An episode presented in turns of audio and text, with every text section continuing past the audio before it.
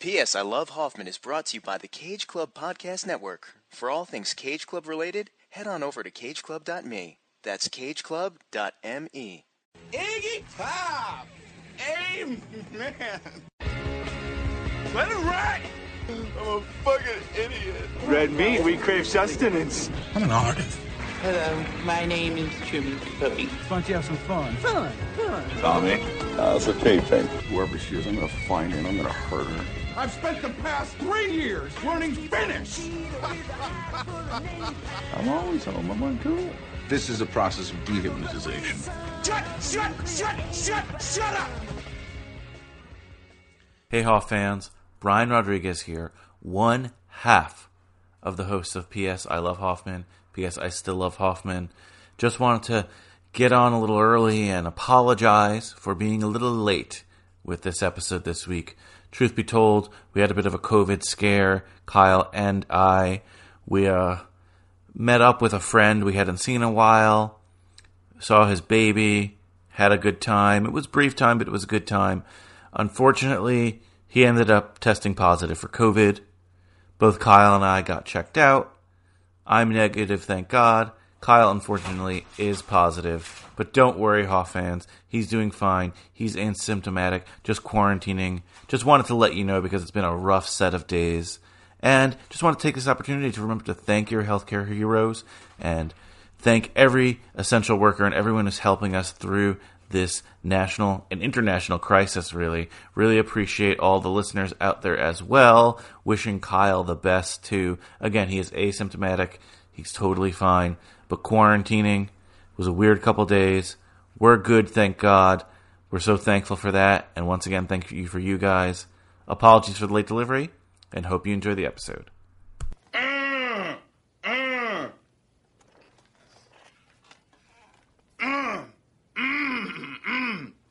Just need a little bit of water. Hey, Hoff fans, welcome to P.S. I Still Love Hoffman, our love letter to the remarkable career of the late, great Philip Seymour Hoffman.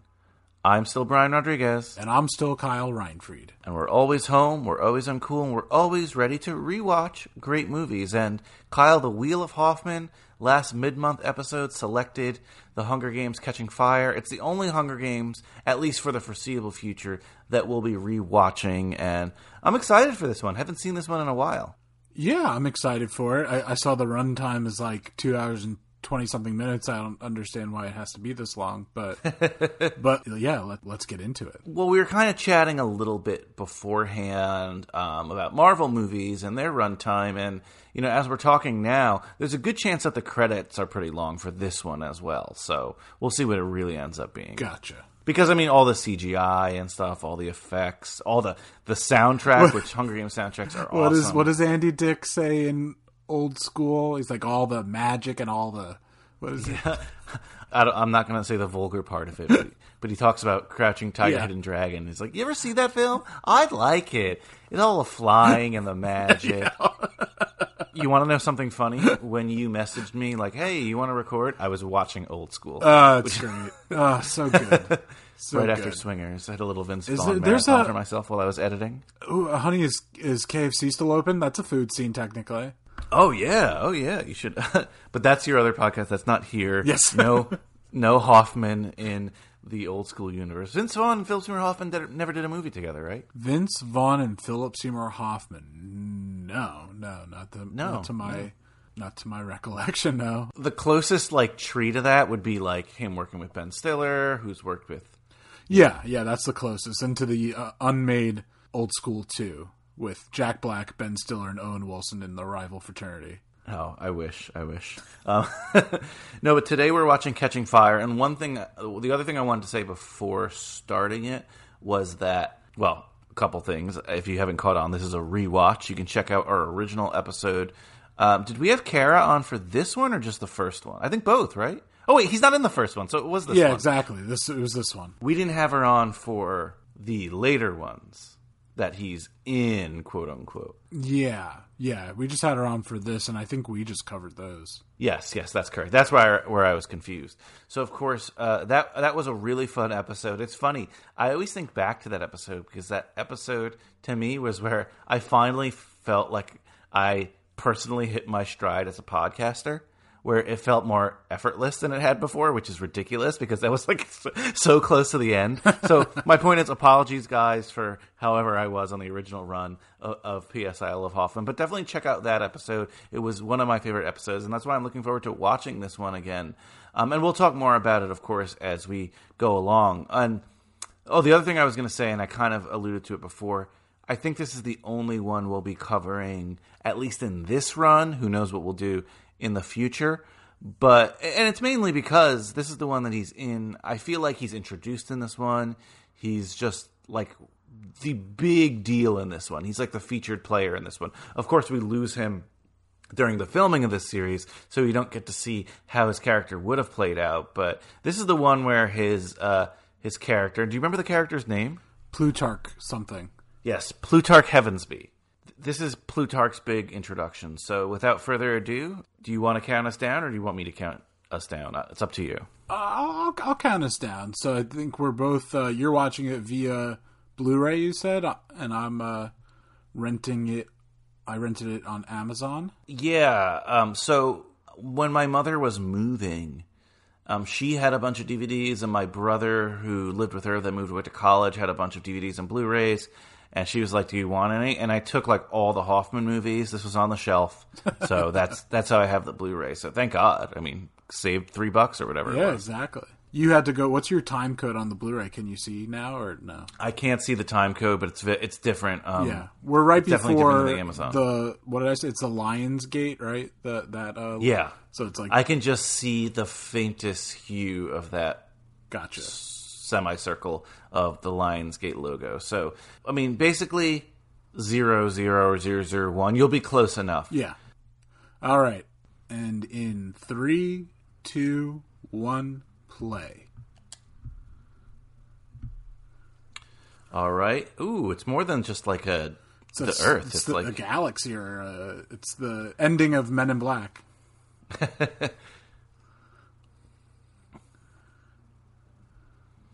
Lionsgate. That's a powerful. Uh, I don't know what these are called. Signatures or Uh, I don't know. Color Force. I never have seen this company No. in my life. Why is that their logo? It's like, I don't know. is that the Color Force? It's catching fire. Love the landscapes of these movies. That's one of the be- best things about it. Remember, they changed directors, right? That first director, um, he was good, but he used a very shaky cam style, and I think they wanted a different style for the rest of them, more of an epic style for these. Yeah, I think this is now the same director as like Constantine. Mm. Little shout out to uh, I think you're right. what was was what was the what was uh Keanu Club? Is that just Keanu Club? Yes, I apologies, Joey and Mike. You've had a lot of podcasts, so I need to think about names. so this is a Hemsworth. I forgot which one. Liam. Liam. Liam. Yes, Liam Hemsworth.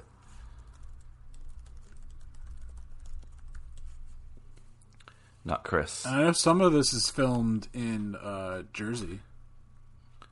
Yeah, apparently.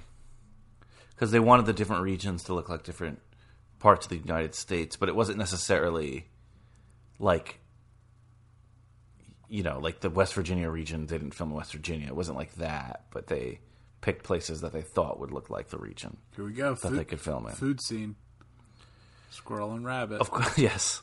Of course, this is based on a book series by Suzanne Collins. I didn't know that. So yeah, the director is Francis Lawrence. Sounds he like a would. Uh, I am Legend as well Ugh, as yeah. Constantine. I don't. I mean, like, I don't hate I am Legend. I mean, it, it, it is what it is. I it's like despise the CGI characters. no, no. That- you're right, but I, I, I'm also like I'm at the point where, and I know you and I differ on this.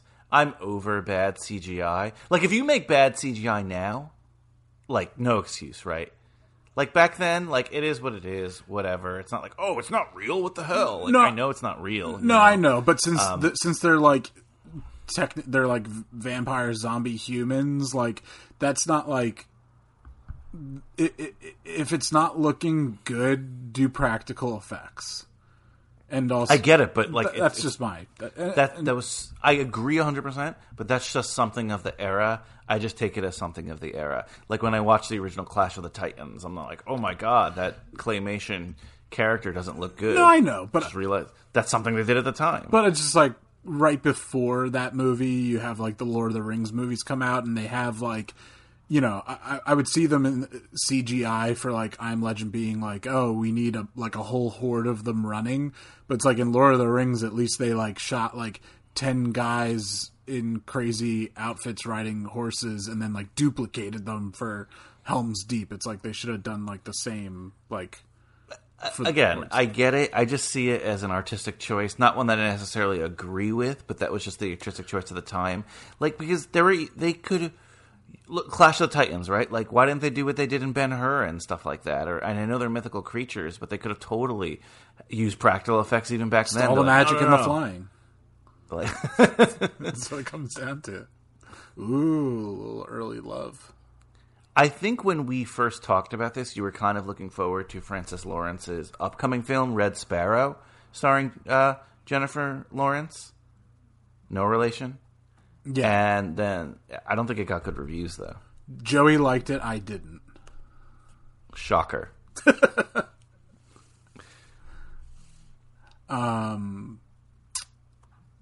Yeah, what was I gonna say? I don't know what I was gonna say. Something about your love life. Yeah, This movie. I remember when I was. Hey, Mitch. It's like what I always think about it from now on. Oh. Mitch, Mitchapalooza, old school. yeah, exactly. Hey, Mitch. a lot of uh this movie did amazing the series did amazing um it was the highest grossing film of uh since so it was the highest grossing film at the US box office in 2013 and the highest grossing film that was not a 3D film since The Dark Knight Wow. the great Woody Harrelson here did, uh, did Woody Harrelson and Philip Seymour Hoffman ever were they ever in another film No. That's another great actor that I guess only worked with him here, right? That's weird. Yeah. He's uh, Woody Harrelson. Obviously knows liquor very well as being Woody the bartender on Cheers. Yes. So overall, in nice- 2013, is that a nice pumpernickel? maybe I don't know. This isn't foodie. Sorry, sorry. So in 2013, I said this was the only film not offered in. This is the best grossing film not offered in 3D. 3D, which is so obscure. But it was the fifth highest film that year in terms of revenue. Can you name the four ones before it, or like that made more money? 2013. Yes. Uh, Iron Man 3. Yes, that's the second highest grossing film of that year. Hmm. I'm just trying to think, like, because I know, like, The highest grossing film is from the same studio, and it's like, yeah, it's very historic. from the state from this studio. No, no, no, from the same studio as Iron Man 3. Studio. Like large studio. Disney? N- Yeah. Uh, oh, is it Frozen? Frozen, yes. Highest grossing film that year. Okay, so how many more do I have? Two more to guess. You have two more. One is a series, I would say similar to this that you already mentioned. Oh, already mentioned. A series, at least. Um, I'll put it this way Frozen is the only film in the top seven that is not a sequel or part of a larger series. And in the top 10, there's only there's only two films arguably three films that are just like standalone films. Okay. I'll, I'll run it down. Tenth highest grossing film that year, another Marvel film, Thor: The Dark World. Okay. Ninth highest grossing film, and this is the one that I said you could, you definitely could count as a series, but I think it was the Was Jurassic World that year? no. No, it wasn't. Yeah. Man of Steel is number nine. Ah. Definitely part of a series, but at the time, was it? I don't know. No, that's the like first technically. Yeah, so like that controversial whether you want to consider that a series film. Um, Gravity number 8 Mm-hmm. Monsters University number seven. Okay. A little shout out to Too Fast Too Forever because Fast and Furious six was number six. Ironically, Wow. Donald Sutherland here. Only time he's been with Donald Sutherland too, right?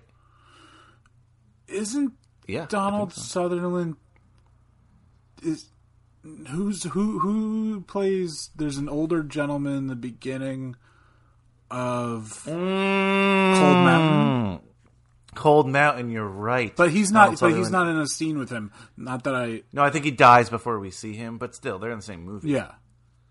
Look at my memory. Very good, very good. So Fast and Furious six was sixth. Hunger Game was fifth. The two you missed in the top five were The Hobbit, The Desolation of Smaug. Is that the first one or the second one? I no idea. and then Despicable Me two, Okay. Yeah. Which was the third highest grossing film that year. Isn't that crazy?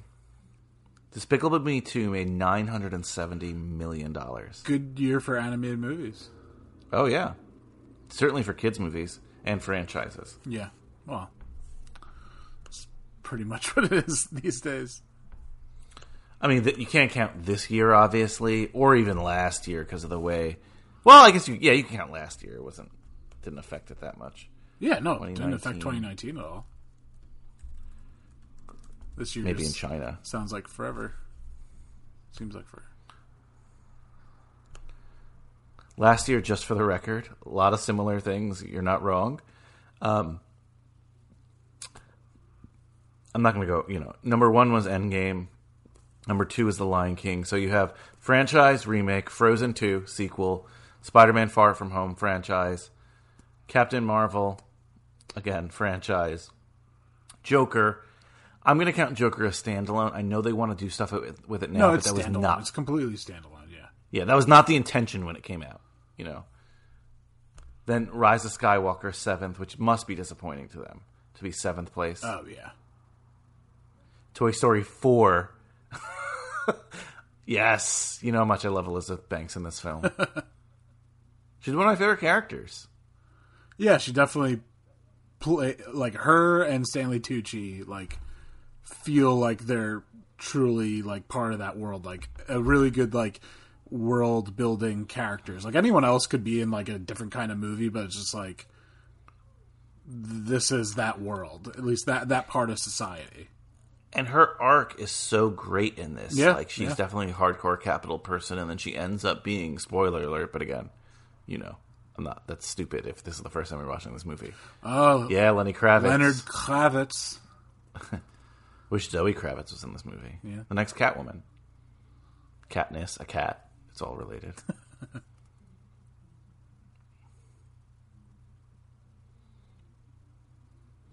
I wish uh and then our man Stanley. you know what I Can you- can you- what I watched Can you name the uh, wait quickly? Could you name the other movie that Stanley Tucci is in with Philip Seymour Hoffman? uh Montana. Montana, yeah. So sorry. What did you watch? I watched Cats. Cats. which I've never seen the musical, like the live, you know. But like the songs have been played so much that I'm sure I only I only know memory. Never heard. You don't know the commercial? Like you never saw the old Cats commercial? It had like five of the songs in there. No, see, like you've you've, you've told you've told me about that, but I've never seen. If I if I've seen that one, it was so long ago I do not remember them. The only commercial I remember is like the thirty second spot that has like kind of like whatever that like momentous theme, and they're like It has Mr. up on the sewer. Mistoffelees in it. That's Mr. It has Mr. Mistoffelees. It- that commercial in 30 seconds has memories, uh, memory, whatever. Mr. Yeah, but they're not Mistoffelees. Oh, that's it, Iron Man's I don't, robot. Like I don't know them. oh, no, okay. I don't know them either. I just know them. No, but. I- yeah, Anyway, honestly, did, like- did you enjoy Cats? I, I have no idea why people uh, hated on it so much because I'm just like again I haven't seen Oh, you and Joey getting along. I haven't I haven't seen the you know the show on Broadway but number one I'm a dog person so I care less about cats and number two, it's just like I, I I don't except for memories, I don't think the music was like good at all. So it's just like, yeah, you like reap what you sow. It's a stupid musical, so you get a stupid movie. But like it was it was made it was great for like the content. Like and the way the cats looked, this is coming from a guy that was just picking on I Am Legend. Like I I didn't have a problem with it at all. It's about I don't know, fucking singing cats. What do you want them to look like? I don't know. Some people really like it for like the satire and it's fun and it's funny, but that definitely wasn't its intention. Um, but I don't care if people like it for that. I'm not like, oh, what you like cats? Like I am the last person who's a film snob, so I don't give a fuck. And you know, you're right. I mean, and that's a fair opinion on cats. Yeah. it is what it is, and, th- right? and then I think I, I think, and you know, I like um, Rebel Wilson, but uh, but I but I'm not a big James Corden person. But they are who is? Oh my god! But they are fucking cowards. Cowards for at the last Academy Awards for like, or maybe it was the Golden Globes. I don't remember. But point being, like, they made fun of it. It's like, guys, you were in the movie. You got paid for it. Like, it really, it isn't a bad movie. I don't, like, I, I didn't particularly, I, I got from it exactly what I thought I would get from the musical, which is why I never went to go see it.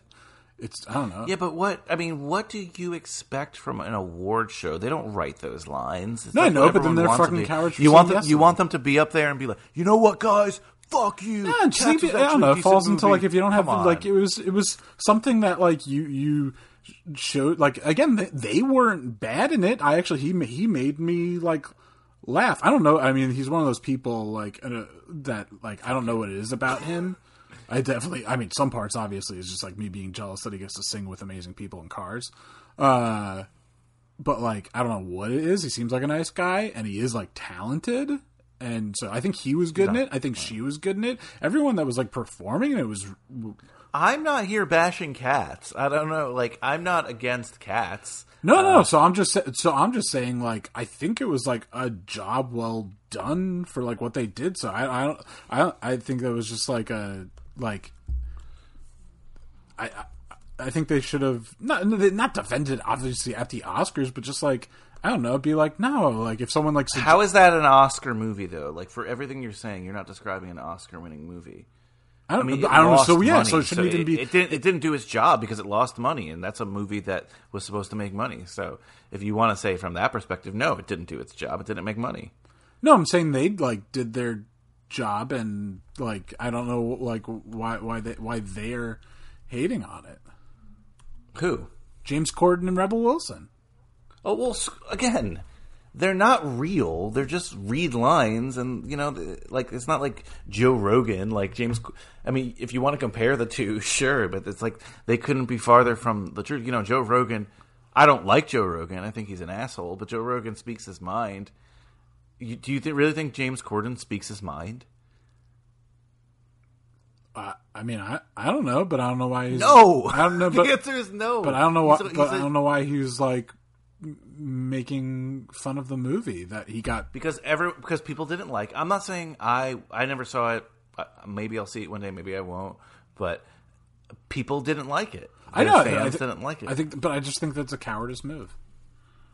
I mean, I don't think it's cowardice. I could, because yes, I do. I agree with you, but I just think all these people are cowards. Award shows are cowardly. They just pander to people and they want ratings. So at the end of the day, to me, it doesn't matter. I mean, you, you could like cats, you could hate cats. It No, I'm not saying they, they they could have. I mean, they could, you know, could have. Academy could have made fun of it, but for them to participate in it, I don't know. I think that's just kind of No, like, a- like come on, but like they they just want their face on things, especially James Corden. You know, he just wants he just wants to be liked and stuff. Like I would be shocked if he ever takes a stand on anything. Well, also for no, but he like is like a guy that like does like he's very like anti-bullying. It's just like just be if you don't have anything nice to say, don't say it at all. Sure, but I, Like I mean, like I, I think it's I would be I- shocked beyond belief if he was like, "Listen, don't make fun of this movie." no, that's I what I'm. Yeah, exactly. But that falls into on. Uh, so like, I'm not saying he also has to come out and defend it. It's just kind of since also it wasn't a film like being involved at the Academy Awards. It's like why even talk about it? I, because it was on everyone's mind. They talked about Avatar. I mean, Avatar. I guess Avatar was nominated, but they always talk about films that just are cute and, and that everyone's talking about that are viral. That oh, what they want is little sound bites that people share the next day. And Cats was popular. I mean, uh, how do you? I mean, this is not related to Hunger Games at all. But how do you feel about the director Tom Hooper? Um. So I mean, like, I really love the King's Speech.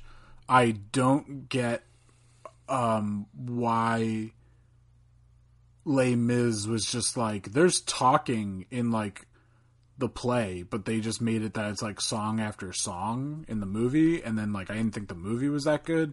And then, am I missing another film besides that? Cats? The Danish Girl. The Danish Girl. Dan- Danish Girl. Yeah, Danish Girl is good. So I mean, like, if he That's a musical as well, right? The Danish Girl. no, I'm kidding. Come on. I was really, I was like, am I thinking of the wrong movie? Is that a foodie film, The Danish Girl? Um, that gave me an idea for a poster. Uh, oh yeah. but yeah, so, um, yeah, I don't know. Well, obviously, so his two strongest films are the non-musicals. Um, he did a lot too, like what I really like, and I think he really excels in. And he does, he hasn't done well. Actually, I haven't seen too much of it, but it looks great. Is he's directed a couple episodes of his Dark Materials, that show on HBO. Uh, I tried to get into that. It wasn't really. I haven't seen it. I mean, it looks, but it looks like it's directed well, you know. Uh-huh. Um, but I know he did a bunch of John Adams, which I love. I think he might have done all of John Adams, actually. oh wow, that was like most of one of his earlier projects.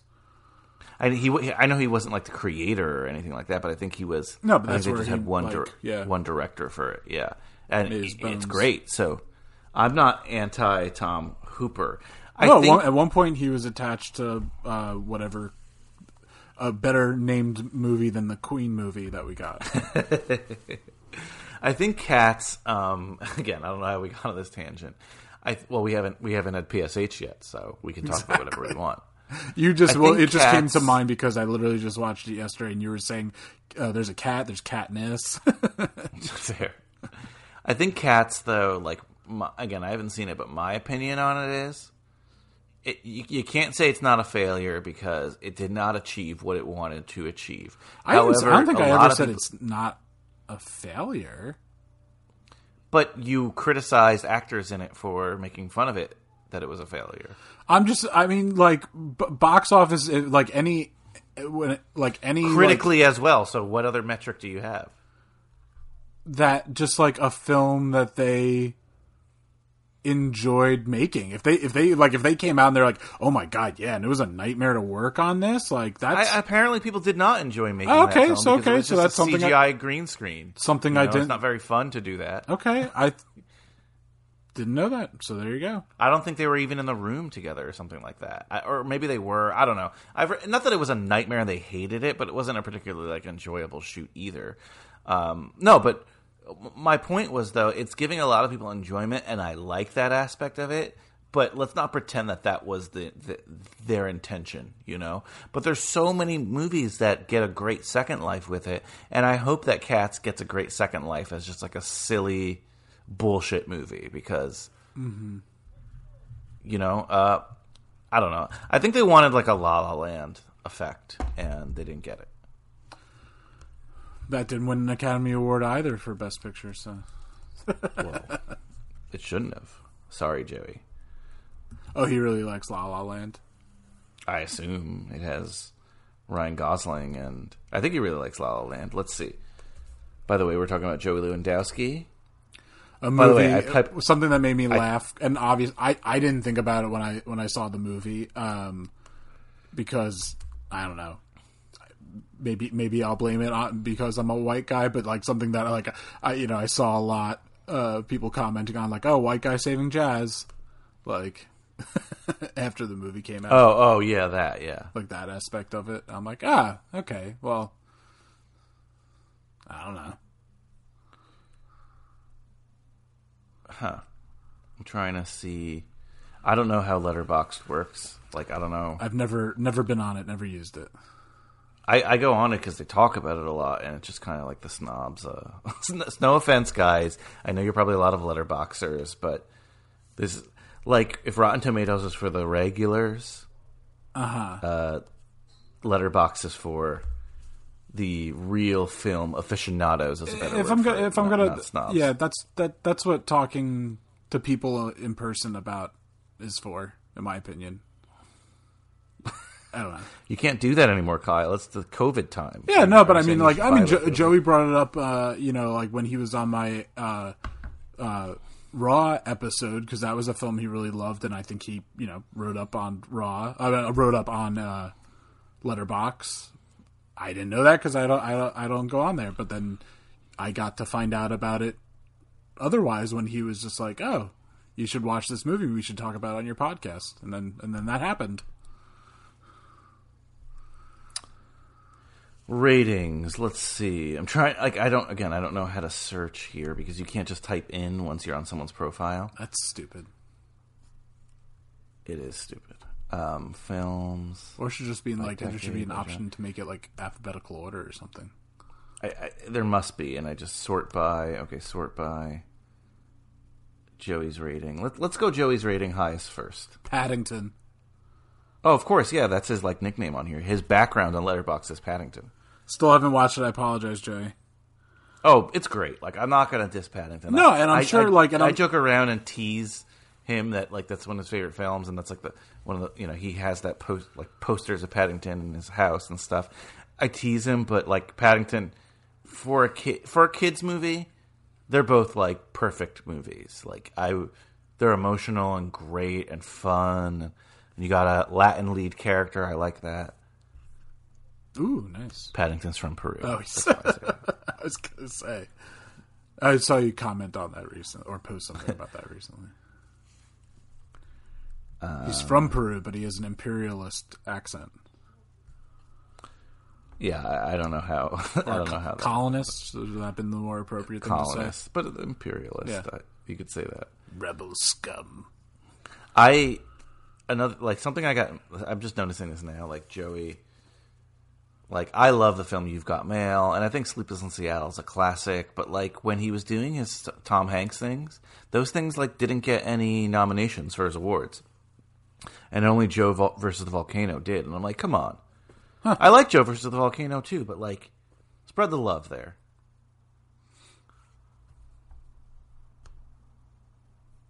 Oh, La La Land. That's what I was looking up, right? Yeah. Are you there? Yeah, I'm here. Oh, I was just like paying attention to Tucci. Sorry. Tucci, if we on Tucci cast. Tucci time.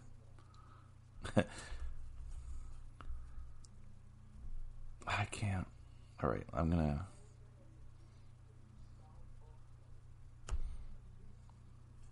He's just watched so many movies that it's so hard to sort. Like for instance, instance, the first page, the first page goes from 101 Dalmatians, the Glenn Close, Uh-huh. to add to Ad Astra, and that's the entire. That's the first page, and that's a lot of films. That's Oh, that's alphabetical order. 101 to Yeah, 80, one, yeah. two, three, four, five, six, seven, eight, nine, ten, eleven, twelve. One, two, three, four, five, six. I know this is going to be dumb, but Alexa, what's 12 times 6? Tw- 72. Let Alexa do it. This is her this is her job. She's my slave. 72. So his first page of 72 films just goes from 101 Dalmatians to Ad Astra. Oy. And can, can you can you see how? Oh, I love the many- outfits in this film. Can you see like page numbers? Like, could you click on page like seven or It goes up to 53. Okay, so if there's how many did we just say? Seventy two, and that's to AD. And which what what are we looking for? La La Land. Yeah. So, and it goes up to page what what what are we saying? 53. I think we're getting uh, Philip Seymour Hoffman soon. By the way, Yes. so Yes, definitely. Let's- Oh, and we will focus, guys. Don't worry. I know we're just talking, but we will focus on this scene because it's amazing. So- Love her dress. Effie is her name, by the way. Uh, Elizabeth Banks' character. Elizabeth Bank, in, Banks, interesting career overall. Directing, acting, foodie scene, big foodie scene. You should actually cover this one. Like not even joking. I might have. I need to keep better track. Yes, yes, you do. You Yeah. recently had my cous- cousin on Foodie Films. Yes, Michael Conrad Tavares, and uh, the owner of Picadera, Latin street food, DFW. All our Dallas fans. Well, they're not. Again, I fully acknowledge you guys aren't our fans. You're fans of Philip Seymour Hoffman. I, I'm- you know, I understand that. Oh, here we go, here we go, here oh, we go. Here we go. Speak, speak of the devil. Speak of the man himself. Head game maker. I always love too that he like everyone's over the top, and he could fit in our world today. Yeah. he has such a classic look in this film. He looks like like Owen Davian in it. Isn't that his name in uh, Mission Impossible Three? yeah, another movie we have to rewatch. Which I just saw. It was three years ago that we released that episode. Wow. Sometimes I think about how long we've been doing this and like how many episodes I've edited and all that kind of stuff. I'm like, wow. Yep. so good. This is so good.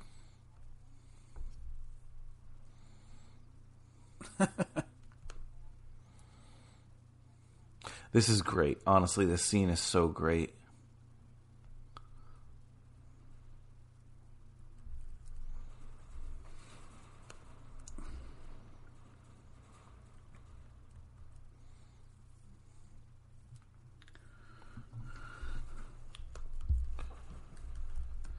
Oh, so good.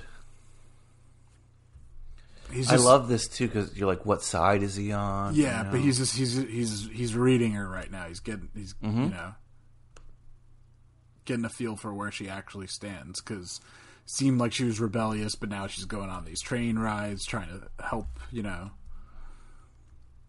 the president and uh, because she has to, Kyle. So I, I think La La Land would be how many pages did you say there is twenty six or something? Yeah. Uh, try like No, 50, 53. Oh, okay, so try like 26, 27. I feel like that's where the L should be. Well, I accidentally clicked on his stats, and he's rated 3,761 movies. He spent 6,703 hours on watching these movies. He's watched films by 2,399 directors from 85 different countries. That's a man who loves film. yeah, it's a dedicated man. Oh. Nope.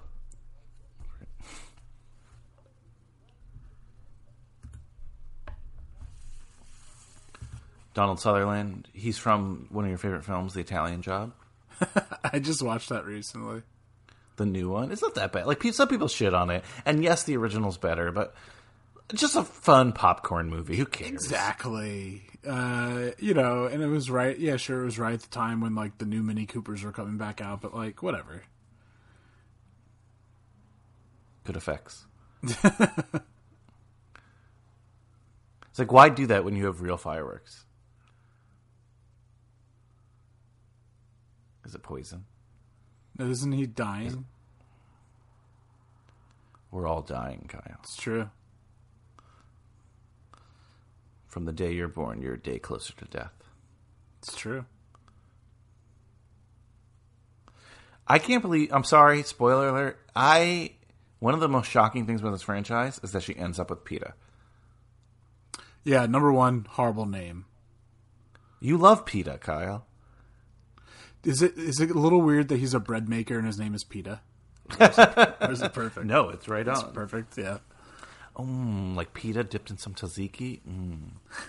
But yeah, no, it's just like yeah, they I don't know. Well, what's his name ends up being kind of like betraying her and like having the the drop that ends up killing her sister, right? Oh yeah, He just lives much more in that gray area of war. but he's still cooler. exactly. The jock should have gotten the girl. Is there a Hunger Game in this movie? Uh, because the fir- the first one felt like the majority of the film is the game, like battle royale. yeah, yeah, yeah. This this remember they get- they they get put in. Oh, this yeah. is like Hunger Games All Stars, right? something like that. Yeah, it's like the best ones from the the people that have survived. Yeah. Survive like Survivor All Stars. Growing up, you were a fan of Survivor, Kyle. I watched to the third season. Rupert was your favorite character, Yeah, and he was someone who made it to Survivor All Star, I believe. that's true. I watched the first three seasons and then I watched the All Star season because he was back, and then I forget the old Navy guy's name, Rudy. Rudy. I don't know how I remember that. I like I never watched Survivor. I used to get mad because I, you know, I'm a big Friends guy, and Friends and Survivor were on the same night, mm-hmm. and like everyone was watching Survivor. Like, oh, what's the finale for Survivor? I'm, uh, I remember being like in a little league dugout, and everyone's talking about the the that they're missing the finale for Survivor, and I'm like, I need to see Monica and Chandler's wedding, and I'm missing it. and I recorded it on tape. We just missed a scene with PSH, so Yeah, I mean, we didn't miss it. I'm watching it. I know, I but what are we going to say? We're not going to narrate over it. This is, uh, again, the only time that two greats will act together like that. Like- Like we said, they were in uh, Cold Mountain together. Mm-hmm. But Donald didn't share a scene. Sutherland's still alive, right? Wow, I think you're right. Yeah, Must be. Let's see. not trying to jinx him or anything. Is this a futuristic To- to be version fair- of the coal to be miner's fair- daughter? Sorry. I said yes. Uh, he's 85, which is really, really old. And I'm not saying that in a bad way. I'm saying, like, that's awesome that he's had such a long, great life. Uh, but he's someone who's looked old for a really long time. Yeah, he like he flipped the switch one day. Like I I remember seeing Animal House for the first time when I don't know, 13, 14 years old and being like, "Oh, wow, he used to look young." Like Yeah, he look like he looks young in Mash. Like he's yeah, like in, or, or, ordinary, ordinary people. Um, But then they they got to a point. Like I guess he's looked like how he looks here for at least 20 years. Well, I think he just I think he's someone that just um also like went white versus like salt pepper, you know. yeah, because if you think about it, didn't he always have like at least blonde hair? Yeah, it was like like what I don't know, dirty, same color as Liam Hemsworth right there. Um, Yeah, so so it's not it was it's not like that drastic a yeah, change. and then he's like in movies like Space Cowboys where he's playing an old guy. You know, one of your favorite movies of all time. Oh god, I fell asleep watching it. Really, that's funny. Yeah. I think I saw that in theaters with my parents. I remember my uncle rented it, like when it came out on whatever VHS, DVD, whatever it was at the time, and we both fell asleep watching. it. That's funny. I remember that's like, and not that that's early in our lives because what we were probably in like sixth or seventh grade or something, but being like, this isn't a good movie. Like, n- like no, knowing that like, you know, b- back when we like lived in a time. it, it got good reviews. I just looked it up on Rotten Tomatoes, seventy eight percent. yeah, uh, That's surprising. That's just boring. It wasn't bad. It was just boring. You know. yeah, and it just like falls into that. Uh, I mean, it's very like even what Clint Eastwood does now. But what was Clint Eastwood, Tommy Lee Jones, um, Donald Sutherland. Donald Sutherland, yeah, and then what's Who's that the other fourth? Who's the fourth? Um, oh god, I know his name, and then he's in the Notebook, yes. and he's the pilot in the movie. He's got the little Hawaiian girl. Oh my god, what's what's his name? It's that's You can do this. James something. Yes. Such like a. Mm, uh, no, I'm just not gonna not gonna. Garner. Garner, yeah.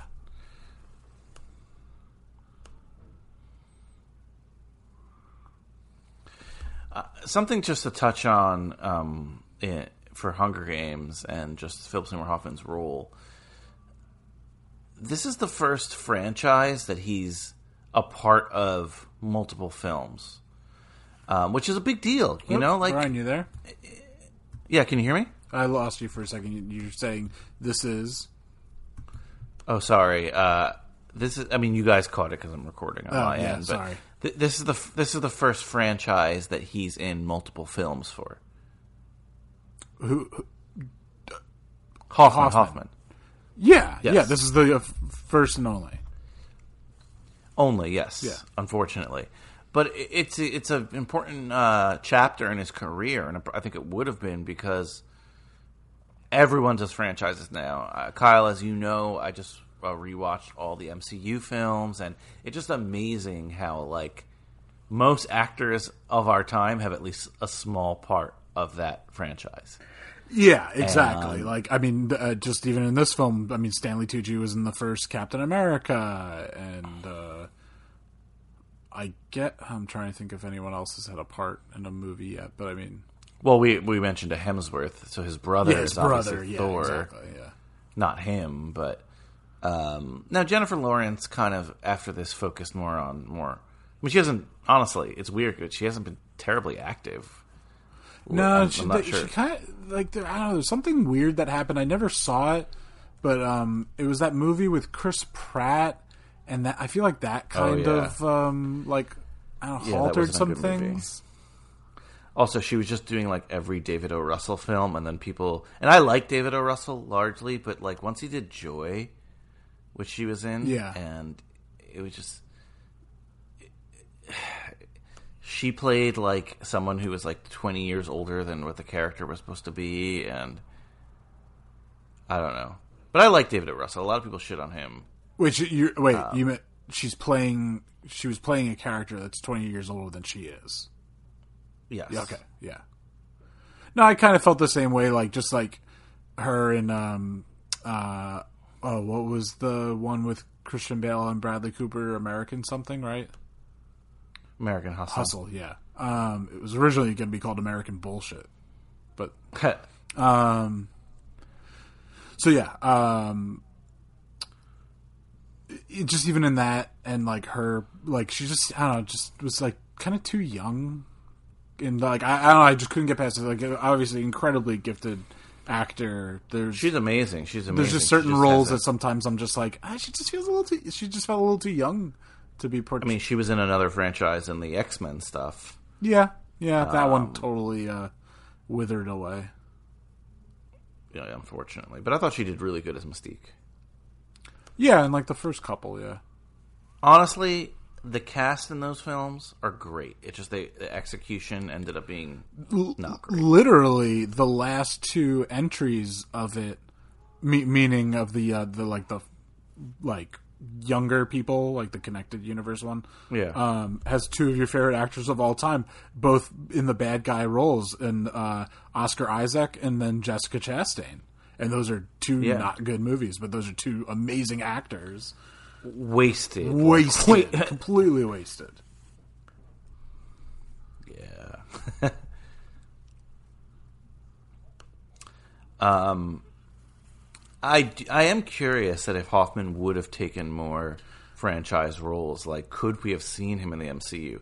There was, of course, that rumor that now everyone has basically said that like that was never going to be the case of him in the Penguin as the Penguin yeah, for the Batman. But again, I mean, yeah, but that I mean, again, that would have been like a.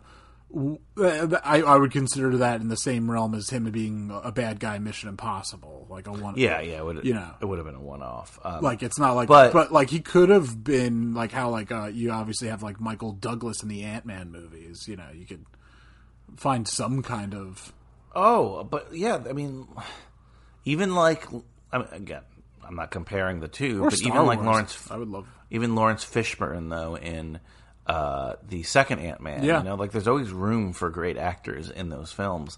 I, I just have a feeling there's how many MCU films? Uh, I 20 forget now, or something 20, like 20 something, twenty three, maybe twenty two. Like they're they're they would have tried to get him on. They've pretty much tried to get every actor of acclaim on more or less. Disney would have gotten some him somehow. Again, whether it's MCU If or he wanted Star to. Wars. Yeah, no, no, I know, but I'm or just both. I mean, look at the crossover. There's so much crossover Yeah. in both.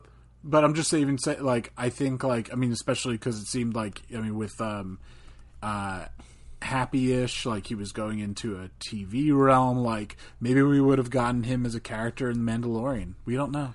Oh, for sure. I mean, I, I think you know he definitely fits in that world. Um, now, like, eh, but you look at Oscar Isaac, who, as we mentioned, Maybe he would have been Baby Yoda. We don't know. yes, but Oscar Isaac is in the X Men franchise. He he's in Star Wars, and apparently he's going to be in the MCU now. Oh, what's he going to be in the MCU? I a character I don't know, and at this point, I don't know any characters they're introducing. Someone called Moon Knight. Oh yeah, no, no, no. I mean, I, I heard, yeah, I heard about that, and I just couldn't remember. Yeah, I don't like. I don't know who Moon Knight is. I think something. And if you're out there, you pretend you know who Moon Knight is. It's only because you read it recently. Okay. uh, I, I, I think it's something to do with like Egyptian folklore. Then that's poorly casted because he's not Egyptian. No, but he, I guess he played Egyptian in uh, uh, as Apocalypse. So But he's more of a god, you know. Like I don't think he's Yeah. born in Egypt, but we'll see. Taskmaster is the movie. Taskmaster Yes. is the He like Moon Knight is a character from Taskmaster. We're, we're gonna sound like idiots in five years. Like No, but oh, Ta- everyone knows Taskmaster. no, but I thought I thought Taskmaster, ugh, Taskmaster was someone that's going to be like the bad guy in the new uh, Black Widow movie. I don't know. Yes, but apparently that's. I mean, again, this is all hearsay. Apparently, that's getting spinned off. It's supposed to be he's a bad guy, but apparently that's getting like he's an anti-hero. Who the hell knows? Who the hell knows? We'll see it and we'll love it, and it won't matter. You know.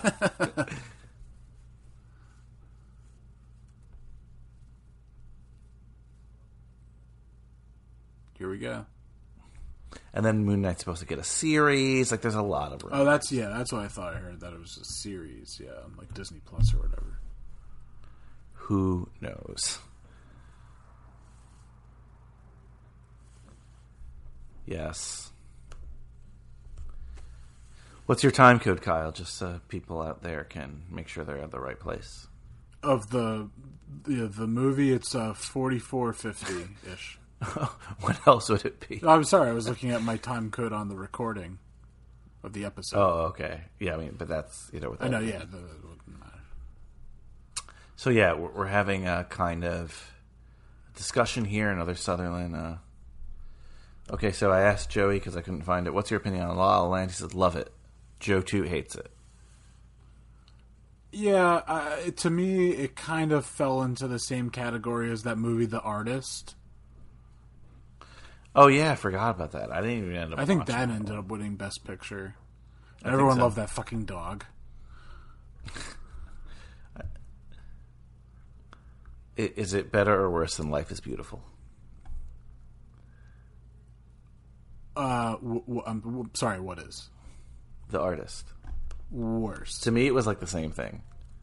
Oh, Life is Beautiful. at least I don't know. It like has like I don't know some good like qualities to it. It's like a be- like it's. A, I think it's like Life is Beautiful is also weird because it's like two different movies in one.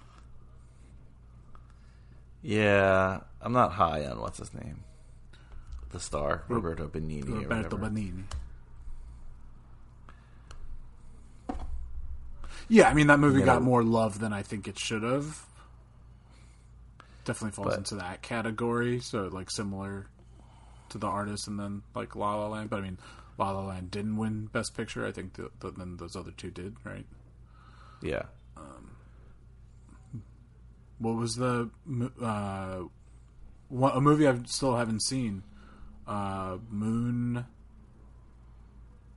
Rise Kingdom. I don't like that one. My least favorite Wes Anderson. People love it. Um, That looks like Ramapo. yeah, it does. No, I'm serious, right? Like that. Yeah, well, they yeah, it, no, it has very much the sim, similar landscape of. Uh, I know they were filming in like uh, uh like Oakland or right around there. Yeah, but it's the Ramapo area. yeah, yeah, Ramapo Mountains. Yeah. Um, Moon what? what, what's Magic in the Moonlight. no? I mean, it ended up Moonlight. Moon. Ended up winning Best Picture that year, and uh, what's his name won Best Supporting Actor. Um, uh, oh God,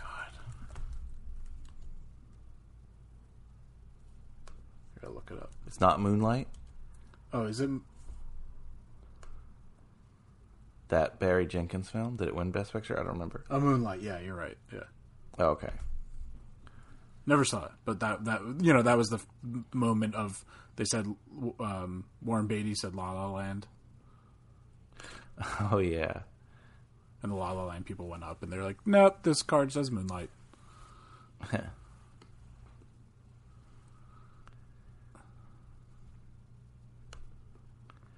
Who is the director today that you wish Philip Seymour Hoffman worked with? A director today. And why is it Taika Waititi? I, yeah, that would be amazing. Amazing, I, as, right? As as someone that um, you know, Philip Seymour Hoffman, I absolutely love his like comedic chops. Um, I would love to see him performing a role written by Taika Waititi and directed. But even like a Jojo Rabbit, which is a serious, it's funny, but it's a serious film. Like you could see him being in. yeah, yeah, that's true. Um, hmm. I don't know. I, I don't know. There's not uh, like I'm definitely I've like fallen. I, I am no Joey Lewandowski. I haven't seen however many thousands of films by uh, thousands of directors in 85 different countries. Uh, I'm I'm not up to date with like newer directors that I, I don't have like a new favorite director. Like one doesn't come to mind.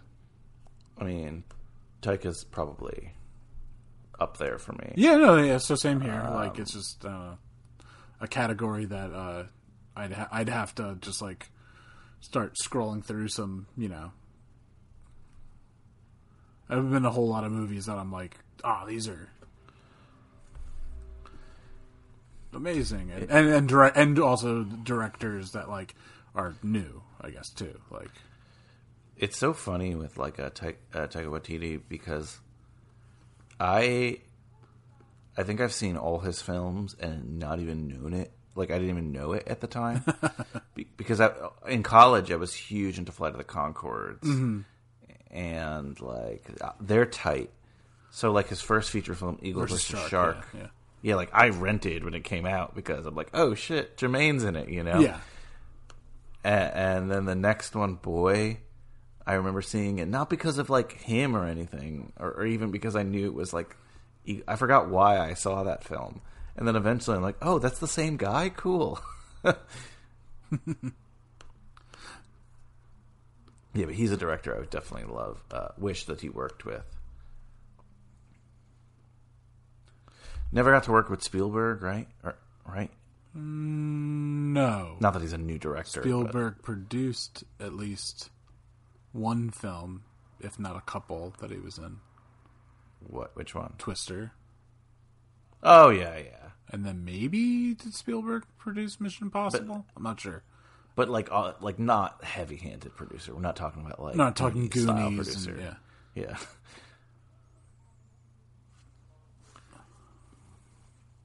hey, Mitch.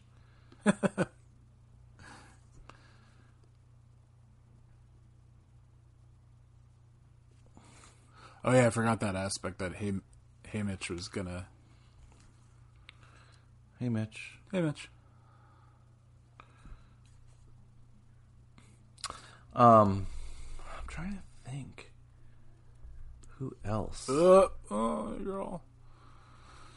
Don't get shot. No, no, no.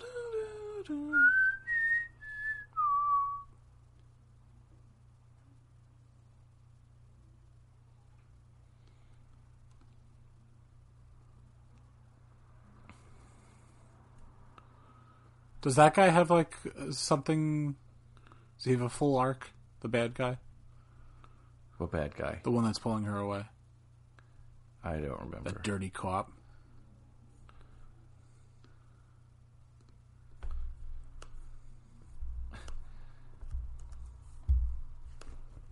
Oh, and then also what made me start saying about cats before. It's just popping in my mind because I'm like just thinking about the cast of this movie. I would have loved to have seen uh, Lenny Kravitz as a character in the movie. There's there was a because um, I know you haven't seen the movie, but I remember you saying the You can spoil it for me. That's okay. no, no, no. But I remember you saying like the young musician actor's name. I just don't know it. Um, is in the you know Which one? I don't he, There's a bunch of musicians in the film. I- a man or a woman? man. He's young. Is he the, the which cat is he? I, I don't know. How young? He's like a little boy. No, he's like I don't know, younger. Young. I feel like probably younger than us, but in his late twenties. Oh, that's not that young. Okay, so uh, Jason Derulo. Yeah. And the way he was playing, I you know I don't, I don't listen to his music. I honestly I don't know anything about him. He's not that young. Like, Oh, okay. at- All right. he actually. I mean, he's not old. He's. I, I think he. Yeah, he's like our age. Okay. All right. I I, I just thought he was younger because I don't know anything about him. I thought he was a young new. But it's funny because he was more. He he hasn't been. I guess I guess he was like he's been famous on TikTok or, or recently, but ah. like he- he- yeah, but his his real fame is from like 2015. Like that's when he was really Oh, popular. I see. Yeah. I, So like it was like people were like really? Him? When he got he was he was he was really he was really good but um so again i don't know. I i'm sure i've heard some of his songs but i can't tell you anything. Um so i don't know his musical inspirations but also in that part i was just like oh man if prince was alive uh just like the the way he was like singing and playing up his like sec- Well, he's sexuality the, he's the rum tum tugger, and the rum tum tugger is like is a curious cat yes, well, yeah. See, you do know the song. because I just watched the movie yesterday and it's just said over and over again. Tugger is a curious cat. Did you like Rumpel? Oh, I forgot. Uh, Bernard's in this, or the new com- new Commissioner Gordon. Oh, for some reason when you said Bernard, because I just watched the Santa Claus, I thought you meant like that actor. I'm like, really? Another thing people were upset about was that they really advertised that like Taylor Swift was one of the main characters, and she wasn't. Right? no, she's just uh, I don't know, sings a song, and that's it. I just didn't get it. I don't. I don't know why people care about it so much. Care about what? No one's talking about cats anymore. I mean, it was on. It was on. It just like finished its run like five years ago for X amount of years what? on Broadway. Oh, oh, oh! I thought you meant like why why people were talking about the movie, and I was No, like, no just like like, I mean, you know, it's not relevant. Yeah. Well, it, because it was like one of the only kid friendly shows for a while. Now there are a ton, I don't. I mean, or not not not now, but you know, when Broadway was still a thing, there were a ton. I know. Wow, she's fierce right now. yeah. Katniss. Um, this is when she Yeah, catches fire. No, did we miss that? No, I guess maybe that's the second part. Is there like is is isn't it like a beauty pageant that there's like multiple outfits?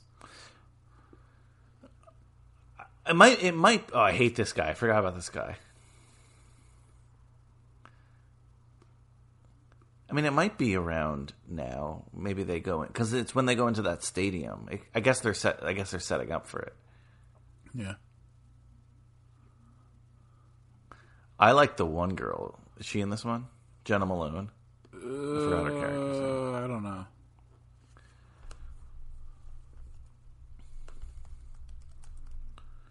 Again, Jena Malone was in uh, Cold Mountain as well. Oh yeah.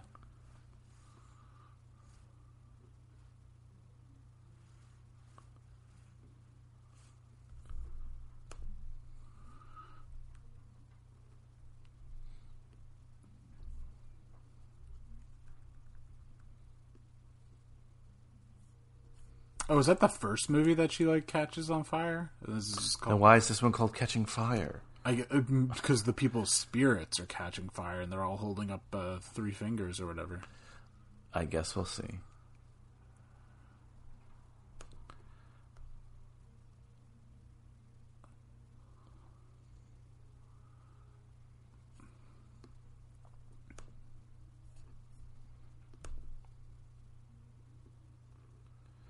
Jena Malone, also in one of your favorite films of all time, Stepmom. She's too tall for him.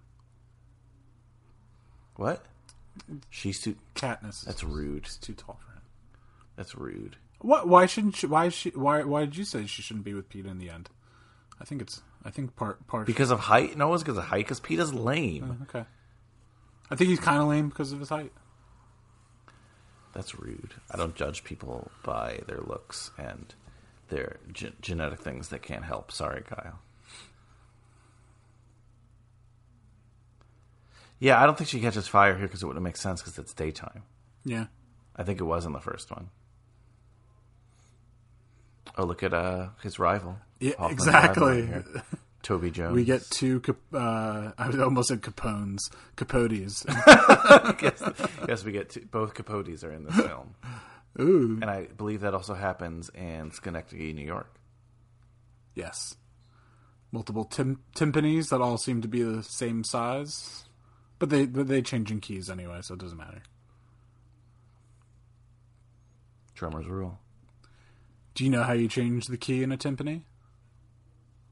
No, I don't know. If you if you told me to pick Oh, out, there she- there we timpani go. was- Okay, they both catch fire. They must catch fire like in the first one too, because I remember being them being inside. Well, yeah, they, yeah. fire. Well, he just called a girl on fire. Unless that, I mean, obviously that could be about something else, but It's probably something that like everyone was waiting for. Like, oh, remember when she caught fire? yeah, exactly. Well, because in the first film, they're like you have to really grab their attention because that was her like weaker thing. So she gets help from the outside world or whatever. Um, but what were we saying? Oh, yeah, fun, fun yeah. For a, a, a- any people out there, there's a pedal Well, why don't you explain what a timpani is? First, timpani is that dr- drum that people were playing right there, and it's used normally in you know orchestral fashion. And uh, you'd also have, boy, it's been a while. I feel like four, definitely three, and they that the one that they were playing seemed to be of like the largest size. And then you uh, there's a pedal, kind of like how there's a pedal for like a bass drum, but there's no mallet. It just has attaches to these wires and it uh, tightens the head, and uh, that that's what changes the tune of the of the drum. nice. Yeah. Oh yes, yes. There you go. I got my girl here, Jena Malone. She's Effie and her are my favorite. Oh, it's when she gets naked, right? Yes. Which I remember. uh, remember the IMDb trivia, which I was about to pull up anyway, is that like this wasn't a closed set and she got naked in like this random oh yeah, wherever they're fi- filming this, which is hotel. not safe for an actor. yeah. This always reminds me of uh in speaking of the MCU, and I know it's not the same because this face is inside, but like the elevator scene. Oh, and uh, yeah, Winter Soldier. Winter Soldier ends up coming back in uh, Endgame Mm-hmm. because they go back in time. Yep. Hail Hydra. See, hey, Mitch. Ooh. What is Peeta wearing? Just like Peeta's so lame. I'm sorry. I completely agree.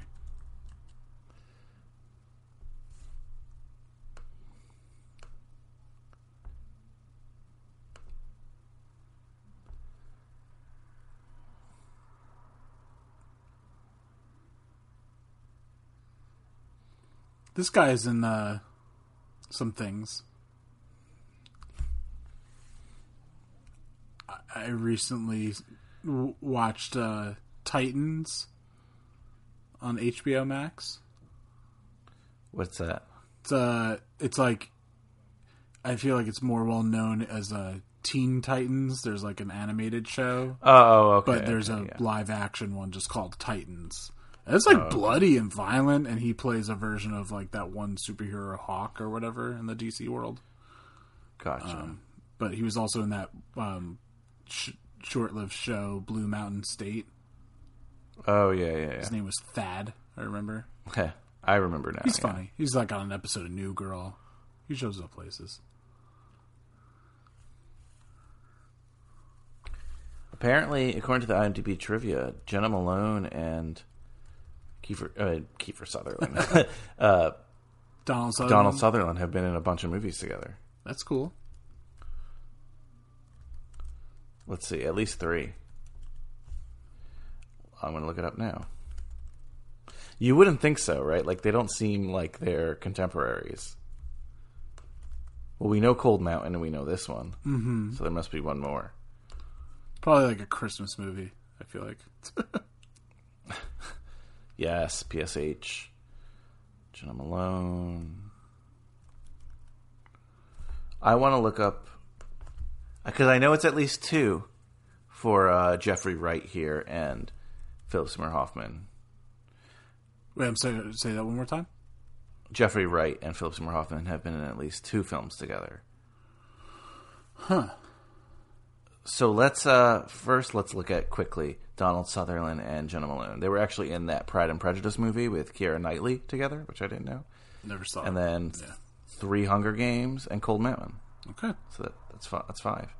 It's not the ten that uh, what's her name, Scarlett Johansson and Chris Evans have, which is insane. Well, but being uh, like MCU, right? Like Eight of them be or seven of them be. yeah, okay. Like you know, you know what I'm saying? Like it's still a lot, I mean, it- but it's just It's still a lot, but also if you want to talk about the MCU, I think I might have mentioned this, but only yeah, I did the other day to you. I, I- I believe so, unless I was talking to myself. Only one of them is like a post-credit scene. Like all the other ones, like they have like moments together. yeah. I mean, she's got to be. Uh, I mean, so she's in the on, the only one that she's in that Robert Downey Jr. then isn't in is the second Captain America, but she's in the second Iron Man. So I think that she. But she's never been in a movie outside the MCU with Robert Downey I see. Jr. O- has o- she? okay, but yeah, She's been in movies with uh what's his name? Chris Evans since she was like 16, 17. uh huh. And they're still doing movies together. That's cool. It's very. But let's see. Uh, so, did you think of the other movie that's not a Hunger Games movie that Jeffrey Wright and Philip Seymour Hoffman are in? And they do share a scene. Mm, give me like a time, like during his lifetime. like is it earlier? It's a movie we both. It's a movie we both like, and we've watched and rewatched. Well, obviously we watched, but we've also rewatched. Uh,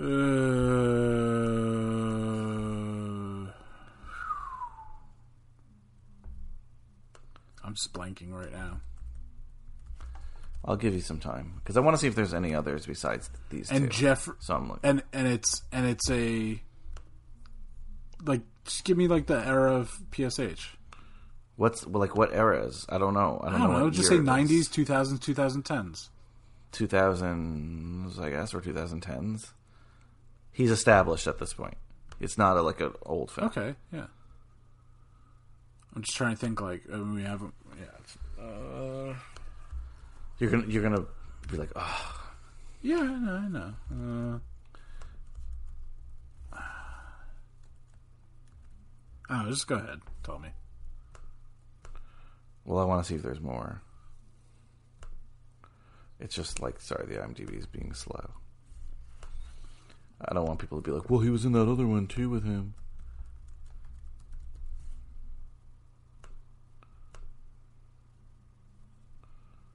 It's not, it's not working. Well, the movie I was thinking of anyway was uh, Ides of March.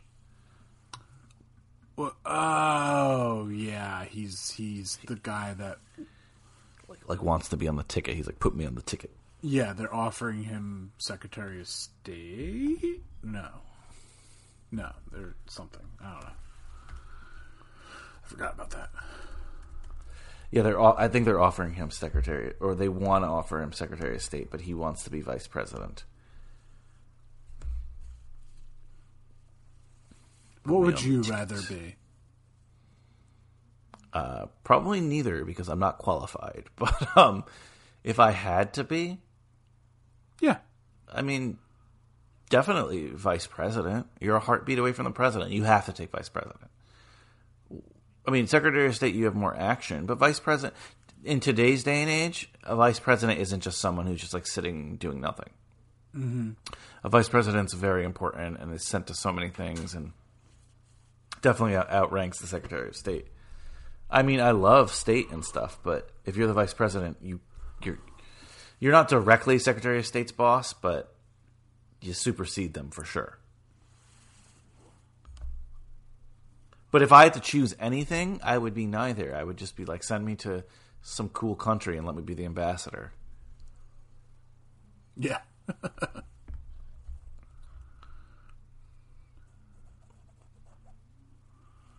Like, uh, the, I love that. I love that. The last two administrations, we've had NFL owners become ambassadors because they just donate a lot of money.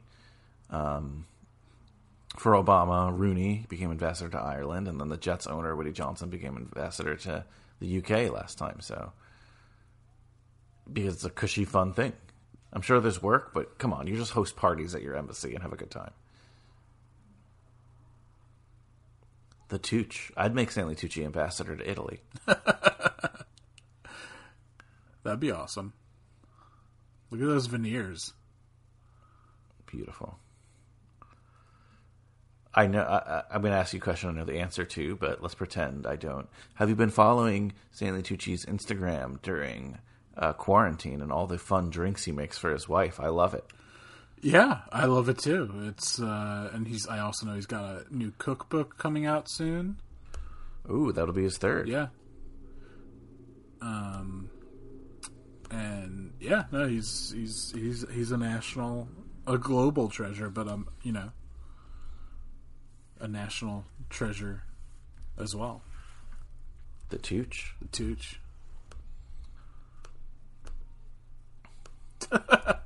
he's just he's someone who just seems like he um just like always gives it everything he's got. Definitely. And he I and I like him because he's also he's a ham. He, but he's a subtle ham. not the most cured. No, he's not the most cured. Yeah, exactly. Or maybe he is like a. I mean, well, yeah. He's a really ref, he's like in a like an Iberico. Like he's like you know he's a very. Oh, I could see that. He's he's, he's refined. It's like I'm like Hormel. Yeah.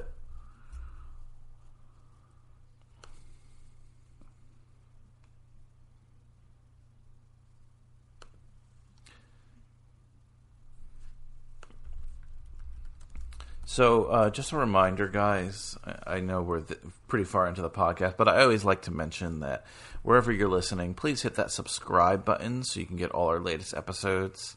Uh, we post pretty frequently these days, but nothing crazy. We're not weekly or anything like that.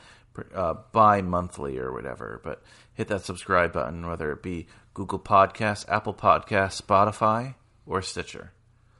And why don't you give us a little five star rating while you're there, and perhaps a positive review? And again, I say us, but it's not really for us. It's for the big man upstairs, Philip Seymour Hoffman. That's why we do it. It's true. What what's this thing? Uh, that I mean, the day we're recording this, I feel like I saw a lot on social media between today and yesterday. Like everyone's posting, like is Spotify giving some kind of stats or something. Have you noticed this? Uh, yeah, it just tells you your most listened to podcast. Okay. Like your top four of the year. But like, if you if you have a podcast, does it give you the stats? Because I feel like I saw like David Chang post like you know like oh thank you so much for those all people like and like or like Chris Gethard I thought like I thought could have sworn I saw like he wrote like who would have thought like uh my, you know, my podcast would have been mostly listened to in, uh, uh, it wasn't, Mar- what was, uh, why am I blanking on Monaco? There we go. Um, it's possible, but I wouldn't count on us being in the top. No, no, no, no I know. I was just something, uh, was just something podcast related that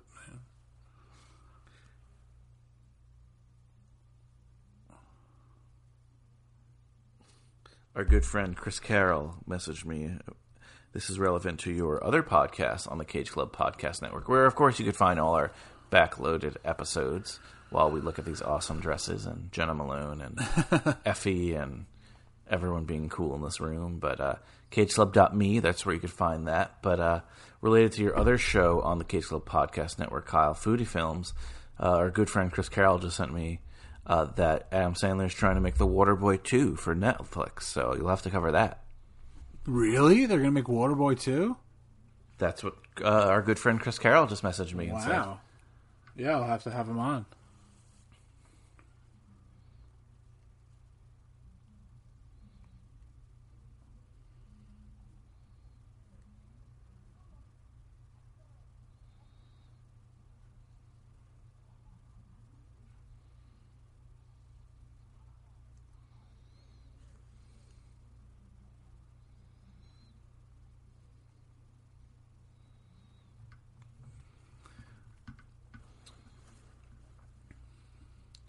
Who do you most relate to in the Hunger Games world?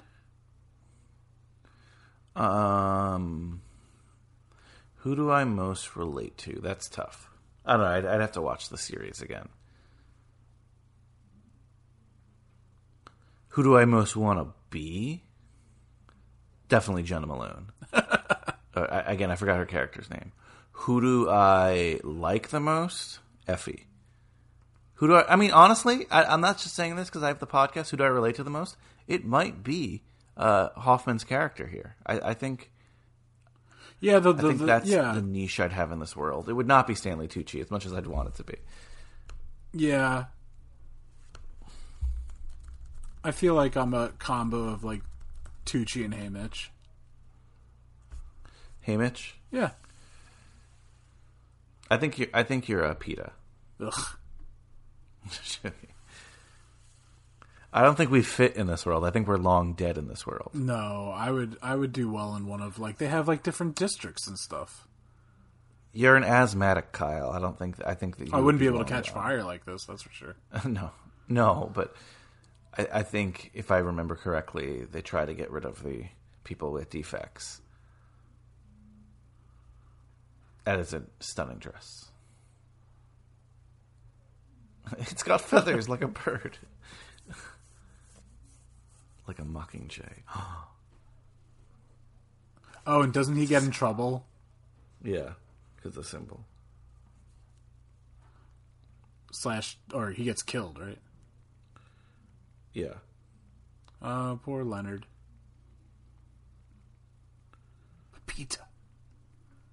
Peter Pan.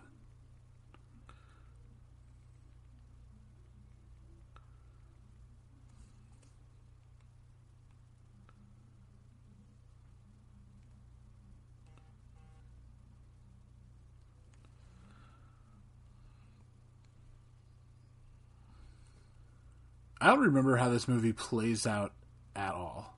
Because obviously, I mean, if you asked me, does Jena Malone survive? I would have said no, but you gave me the stats before that she's in the two others. Yeah, but it could be. uh No, no. I remember her. Remember, like that last one. They're kind of like. It's not like a Hunger Game. They're doing like an assault on the city. Uh huh. It's like a SWAT team kind of thing, and I think she's on that team. No, I know. She might die in that one. No, no, no. But if you like, I I don't recall what happens to any of these people. I believe that the game doesn't actually end. They like break out of it and they're saved by like a ship. Uh, And then and, and then the next movie we meet Julianne Moore. okay, yeah, yeah. Because what's because um um. Geez, why am I really bad uh, with his name? Um, Philip Seymour Hoffman. no, uh, you just said before with Ides of March, they're in the same movie. Jeffrey Thank you, Wright. Jeffrey Wright. Um, like I remember Jeffrey Wright survives because doesn't he become the new something in the end? Like, or he's on some kind of council. oh, maybe. I'm bleeding chips. That was from Casino Royale. He's going to be in the next. Uh, Bond. yeah, Has he been in any of them since Casino Royale? I think he was The second one, Yeah, right? exactly. Yeah, The second, you know what I mean? Quantum of Solace, Yeah, yeah. Solace, Solace. Because that's like a sequel to Casino Royale. Not that the other, you know what I mean, They all they are all more interwoven than like past Bond than like other ones. Yeah. I mean, there's But other that one I Bond movies that like will a few films later bring something up from the past, or be like they're fighting that you know Spectre again in some kind of way. But this is like all like I saw like Christoph Waltz is then also in this next one, so like you know he was the bad guy in the last one, and he was he I don't know the, everything's like it's all domino effect. Yeah, like if the other Bonds didn't exist, this would just be a series. You know, Yeah, yeah, the, like the Craig Bonds are like you can't. There are certain like Roger Moore Bond films that you can plug into like Roger. Moore, like into someone else's Bond run, and it would be okay. Yeah, more like Batman's before Christopher Nolan Batman's.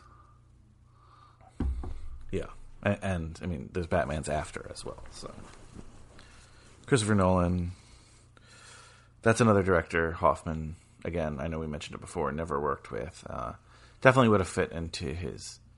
Yeah, he he definitely world, he he, would have he would have done well. I would have loved to have seen him in like Inception. Yeah, that's a great. That's a great movie for him to be in. Uh, I think the bloom is a little bit off the rose lately with Nolan. Not that he's not making great films, but I think people were pissed off that like Tenet was only in the theaters, and he's like, "No, it has to be there." I res- I- respect him in the end that he's he, he's one of the filmmakers that's you know you know I, I think it's uh, it definitely comes from like I mean a, somewhat of a snobbery place, but also he's like loves film. Like I mean he loves Yeah, but that's fine. He makes film, and then you know, just like you say that people should be proud of cats, he should be proud of his work and not care where people are watching it. Maybe he's in denial Uh, with like you know trying to like also then help like movie theaters and stuff like that. I don't know, and, or like you or you do you shoot something that crazy on like IMAX. He, like, I am, I am not a fan of him as a person. Like he doesn't let his uh, actors sit between takes because he believes it takes them out of like the role. no, I, am not. I'm not def- like there's stuff I've heard that you know, or just even yeah, like I, I def- definitely think he has like an uptight. He just seems to be like an uptight British guy. I don't know. uh, but and you know, I don't want, I don't want to get into it, but like I do have a lot of problems with that Batman trilogy, and just no, I said also just as we look back like the whitewashing of the characters is a little bit ridiculous like you could not get away with taking bane who's a latin character and not making him a latin person today you couldn't I. Yeah, I mean, yeah. I mean, well, I don't know. For his world, he changed it enough that I don't know. It was yeah he changed it to make everybody white because that's his world i mean but he has a history i don't want to get into it now but he has a history of that with other films too he's changed book characters to make them white in the past he just again it's because it's his vision and he has a vision and he likes to use his people i'm not accusing him of being a racist i'm accusing him of being an arrogant asshole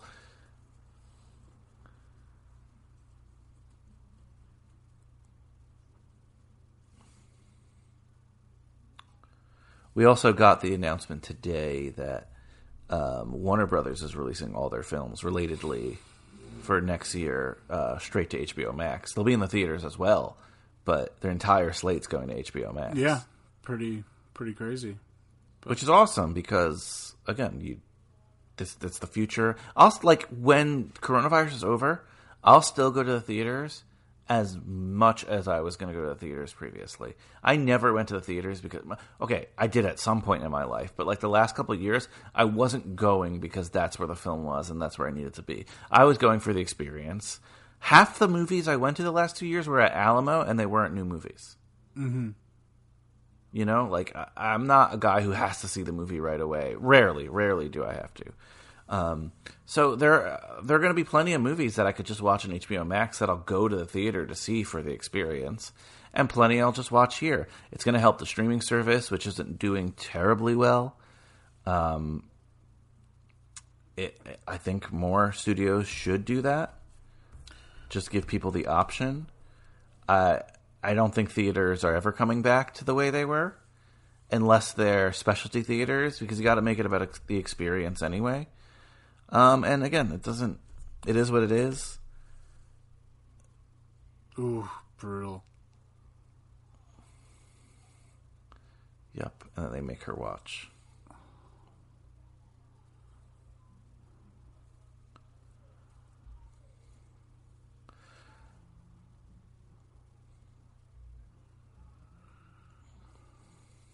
Yeah, I mean, I, I wasn't going Sorry. to the movies nearly as much as I used to, but you know, it's just. I mean, there's just uh, what, like, obviously, except for the you know the cliche negative things about a theater if a crowd is being you know obnoxious and that kind of stuff. Like, but besides that, there's nothing like seeing a movie for the first time in a big theater, big screen. You know, like it's just for me, for you know, like I mean, I, I agree, but I'd rather see. I don't. I don't mind either way. Like it doesn't hurt my experience. Um, you're right. Certain again, certain films are meant for it. I do like the crowd. Um, there's a lot of annoyance that comes with it too. I, get it, and it, but you know what? I go to the theater, like I said, because it, for me it's fun to go out, especially places like Alamo, where I can get the beer as I like, and I could watch old movies as well. I love watching old movies in the theater. I actually prefer to watch an old movie in the theater than a new movie in the theater because a new movie, I don't know. I don't know. I mean, we almost have the opposite uh, enjoyment when it comes to that. A, a new movie, I have a lot of anxiety with. I'm very curious about, and I don't necessarily. I'm not enjoying the artistic experience maybe as much as you are, and I'm not saying that's a good thing. You know, I'm more curious about the story.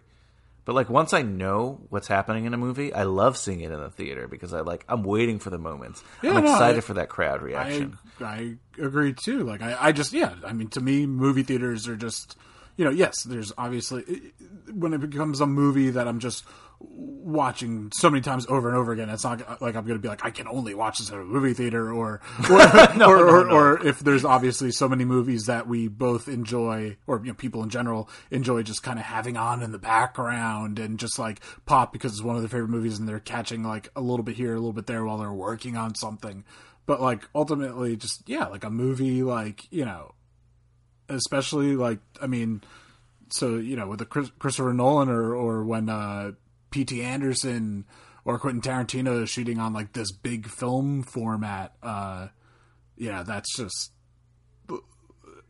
there's no better way to see it, in my opinion. Yeah, but again, you went to school for film. You studied that. You that's something that you like and you enjoy. I couldn't tell the difference between that that kind of stuff. Like I I'm watching almost 100% for story. Uh, and I know there's storytelling with camera cuts. I couldn't tell you when these camera cuts. I mean, I obviously could tell you when they happen, but I, I'm not, I'm not complimenting myself about it. Like this is a negative thing. Like I, I don't know anything about cues or what's going on here, or you know the the different versions, seeing it like you're saying shot. Like I, I don't know the difference in film formats and anything like that. That's just like not me. Um, so I guess it's less important to me. Uh, it's great, and pr- it's probably one of these things that if I see it, I'm enjoying it more, but I don't know why I'm enjoying it more. You know? Yeah, no, that's what that's what I was gonna say. Like, yeah, okay, maybe you're not like. I mean, I mean, there's certain movies that like I think. All, I mean, it is almost it's cool, but it's then it's like a negative. So like, um, with, I guess it was like the Dark Knight or something like yeah when you know it's like every action sequence is like shot and when you're watching that at home it's really to me it's noticeable going between like the you know the bars on the bottom and the top and then just goes to the complete size of your screen so like that like you know yeah, takes- yeah. That like- that is something yeah that's like more noticeable. don't that takes I wasn't takes me out of is the wrong thing to say but but but I, I think I mean I mean it's an interesting question. I mean it's an interesting you know thing to bring up. I, I think it's something that, like you said, I think everyone probably notices, but don't even know. I guess the difference between you and me is you probably notice when you're missing it, and I don't. Mm-hmm. Which again, because I don't have that palette. I mean, for movie watching, think of my show, High School Slumber Party. Rarely, rarely is any movie filmed like like with that intention. You know, No, no, but I mean, of I, all the movies yeah, I watch are. and I pro, I mean, I definitely, I feel like read more articles for those facts than you do. Like you definitely, obviously, like are up to date and like read, read stuff about you know movies, but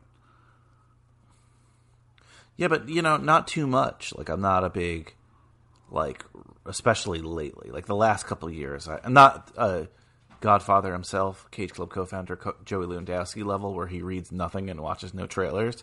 I'm definitely not to that level, but I'm also not like, ooh, here are the rumors that it's going to happen in Star Wars, or here are the rumors that are going to happen here. Like, No, no, no I'm, not talking. I'm not talking like rumors stuff. I'm just talking about like general like. No, and I, th- I think you and I both used to read that, and I think you and I have both started doing that a lot less.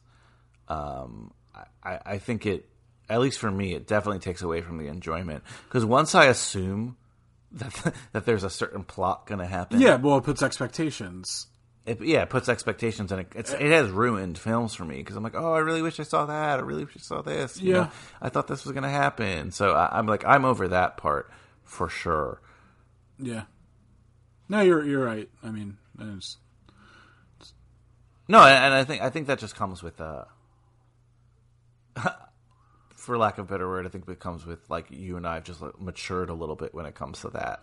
I Um, just think those the, the the films that like are getting like that kind of reporting just aren't nearly like as good as they used to be, as well. Oh, that that's that's for sure. So like, so then also when you get something spoiled for you, it's like, well, what else is there for me? Like,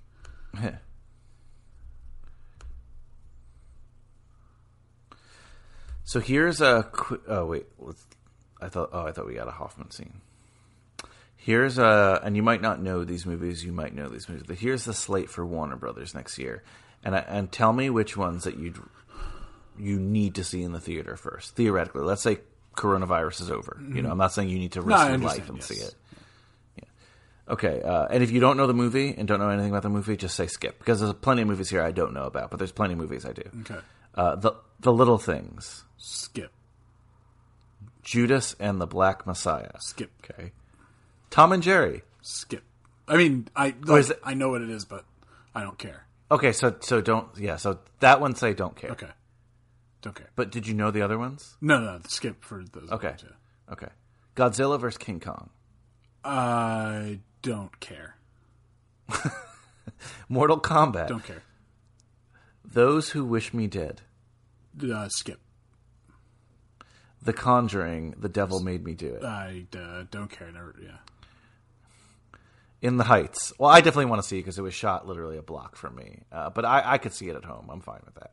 Like I don't need Yeah. the Don't, screen. don't don't care. Yeah. Space Jam. The New Legacy. don't don't care. Suicide Squad, Rem Renaissance, Renaissance. What does that mean? Oh, that's a different movie. Sorry. Yeah. the new su- Suicide. It's the Squad. Suicide Squad now. Yeah, the Suicide Squad. Uh, that I would very much like to see in theaters. It's directed by James Gunn. gotcha. So Renaissance is the next one, Uh, what was that? Skip. I don't know what that is. or okay, M- Malignant. Don't know what that Skip. is. Yeah.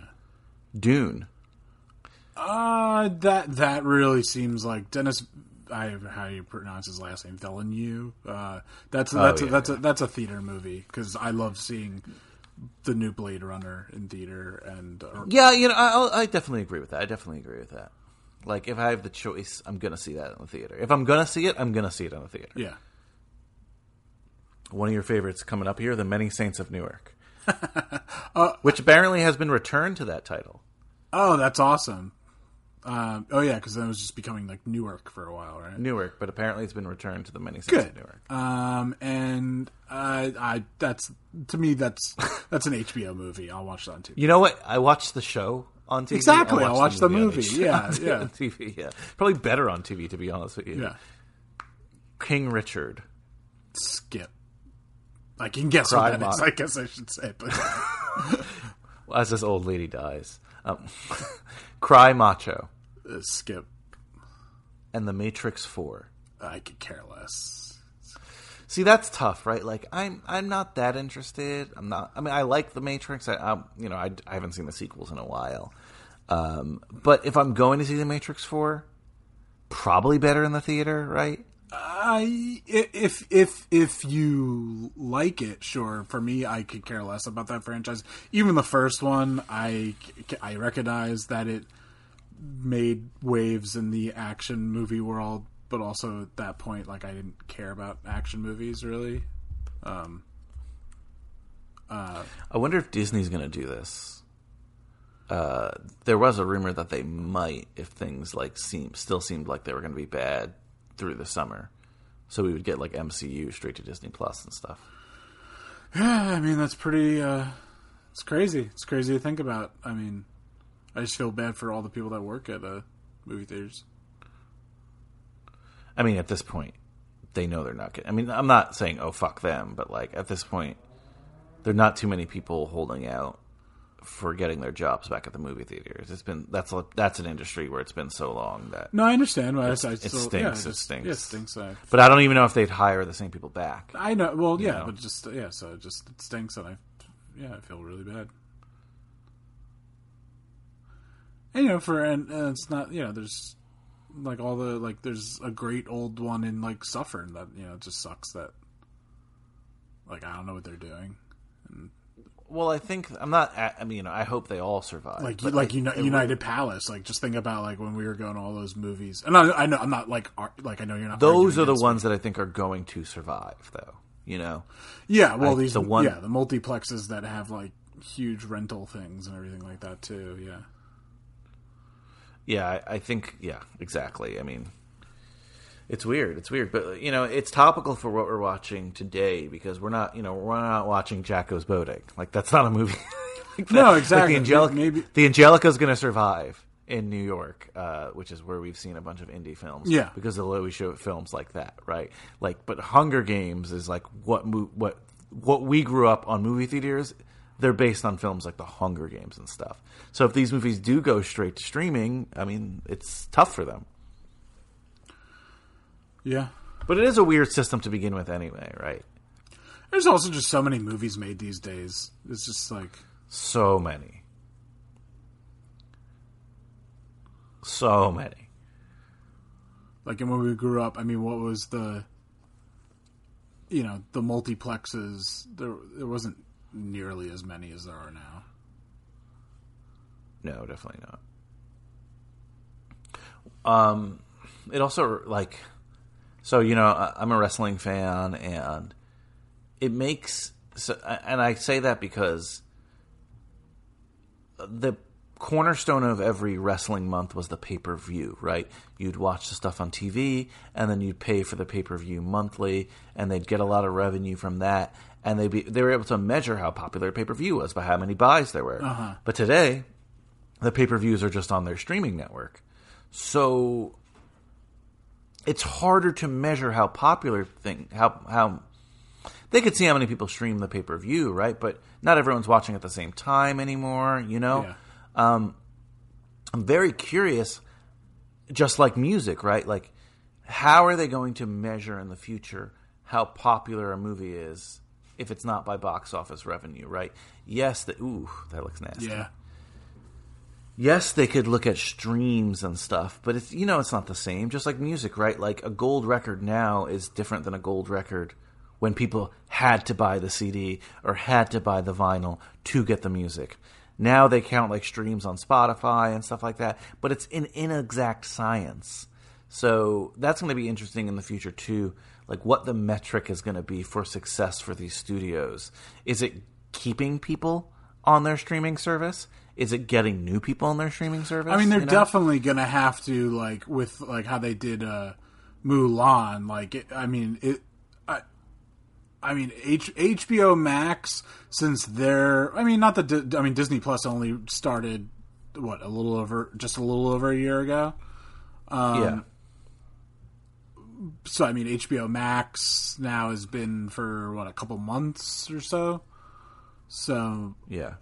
you know, by the summer, I don't know how many more subscribers will they have. I don't know, but um, I guess is what I'm saying is like, it sounds like HBO, or I don't know if they've what what what they've what they've said with these movies that they're going to release, but are they going to charge anything like how Disney did like extra for Mulan? You know, it was on Disney Plus, but you rented it on Disney Plus.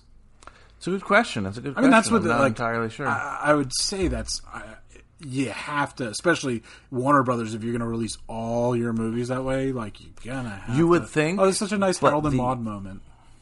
I forgot this guy's name, but her name's Mag, so it's like similar. Um, the only way, the only way I'd say like it would be smart not to do it. Oh, no extra charge. for the HBO. ma- Yeah, For- wow. Wow. And again, so the reason they're doing that is To get subscribers. Ooh, yes, exactly. Here's the problem: no, no more week long free trial. So you can't like free trial the and then watch the new movie. I mean, if you know you're going to be getting that many new movies and stuff like that, like, uh, yeah, you know, I don't know. I, I think eventually they'll probably charge for movies if they're going to keep doing this. But I think their goal is like, all right, we're going to release all their movies there. If we get X amount of subscribers and they stay subscribers, it's worth it. Like Netflix right now is so they have like a five year lead on everybody in the streaming world. Like crappy Netflix shows do better than great new shows on other streaming services because Netflix was doing it for so much longer and people had like almost everyone has a Netflix subscription. That's not true about the other streaming services. Uh huh. Yeah, yeah. No, they just they. Yeah, So the the goal is to get you know just subscribers to even be close to Netflix level, so then they could start releasing stuff, uh, and that'll be seen almost. You know, like all these streaming services are doing okay, but not where they need to be. Like Apple's not doing great, HBO's not doing great, Disney's doing okay. Mandalorian just cracked the top ten for streaming, and the nine before that are all Netflix shows, mm-hmm. including The Office and old shit like that. Like NCIS has more viewers weekly than The Mandalorian, which is crazy to think about.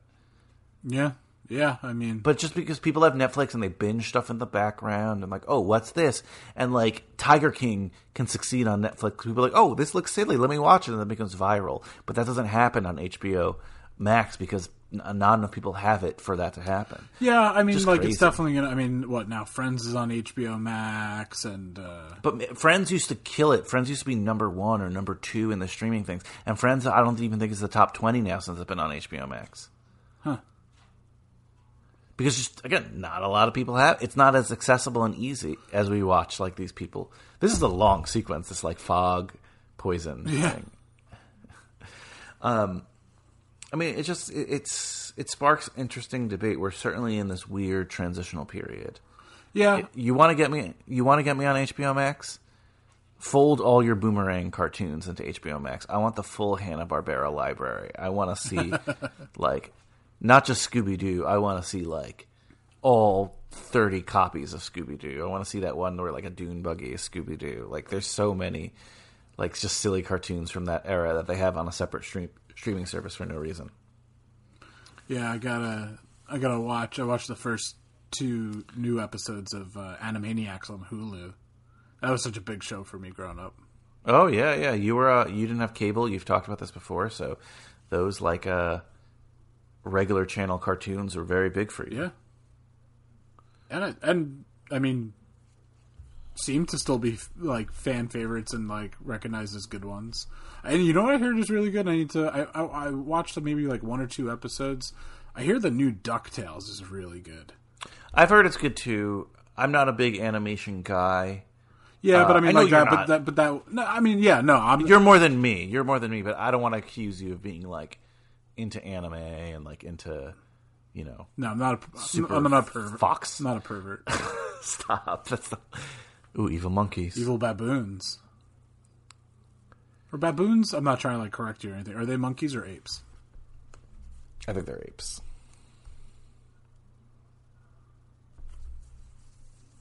They scare the shit out of me.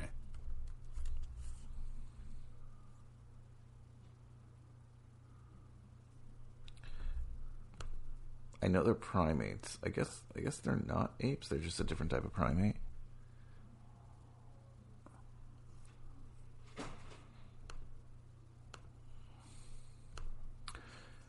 I was gonna actually relatedly. I was gonna send you this uh, Rafiki, Jeff? new.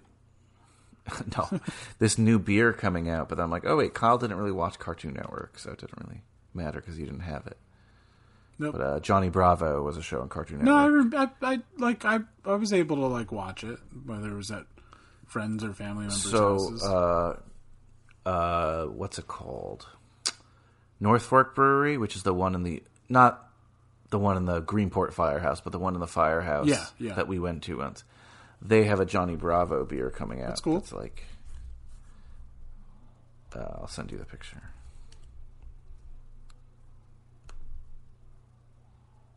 This is scary. I wonder if this is from the book.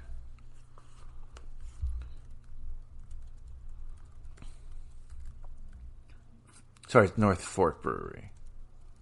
What'd you say? I think I said North Port, Oh, I you said.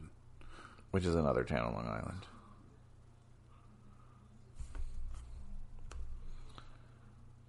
What's this guy's name again? Finnick. Finnick, yes. So is he good or is he bad? Like he just seemed like such a. I mean, I think he's not that great, but like eventually they're just like you know bound bound together. Like he's definitely not bad. Yeah.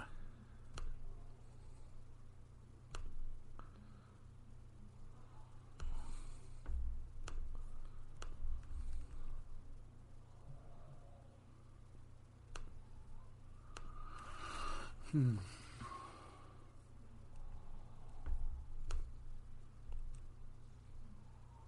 Ugh. Do you have any uh, baboon facts?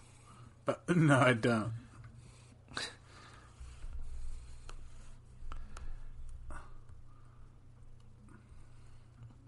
Speaking of uh, Oh, that's a cool can.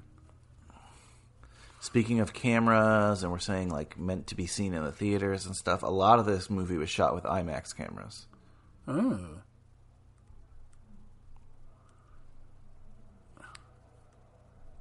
This is the highest grossing movie with a post apocalyptic setting, at least at the time it was released, and the highest grossing movie based on a young adult novel at the time of the release. See now, what what would you, how would you differentiate post-apocalyptic? From pre apocalyptic? No, from dystopian. I would call Um, this more know. dystopian. No, this is. uh Let's see. Dystopian. You know, like so dystopian like is like the Warriors dystopian, right? Clockwork Orange dystopian. Clockwork Orange more than the Warriors. But yeah, the Warriors. But, but Like like see, the Warriors is dystopian, not post apocalyptic. This is both, I would say. uh yeah, okay. See like I mean like post-apocalyptic to me is it's certainly post apocalyptic. Like this. I mean, sorry. Uh, wh- what's your definition? I'm trying to think of uh um I mean there's like that movie The Road that's like Yes, yes. But has an apocalypse happened in this world? Yes, but they've happened to rebuild society from that apocalypse. Oh, there's There been some kind of apocalypse? I thought there was just like a global war. But that's that falls into a level of apocalypse. Oh, okay. i- if soci- if society, human beings are fundamentally changed because something happened. You know, I mean, the strictest definition of apocalypse is the end of all things, and I think that's where more you're going for. But I consider this post apocalypse because this is almost. It's not like the road, Mad Max. That's like recent post apocalypse, right? Yeah, Like, exactly. like yeah, like Mad Max is a much hundred more years into the post apocalypse. Yeah. but it's certainly dystopian. Yeah. No, no, yeah, exactly. I d- definitely But I I don't know then. Like um, I mean, because that's always like even the definition of like sci-fi versus fantasy. Like, I don't. I was uh, oh, as we discussed. I mean, this is appropriate for. Um, I I, uh, I don't know if when it. It definitely came up when we talked election, which was we recorded right after the. mm, the oysters. ooh, yeah, Pearl. Sorry, continue.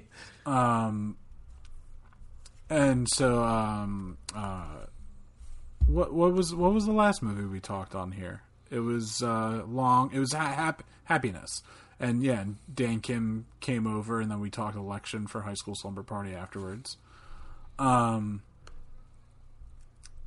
and where was I going with this? We were talking apocalypse movies. Hmm. Now I'm totally blanking. I don't know, but I, I mean, I think you might be on to something. Oh, with sci-fi and fantasy. Sorry.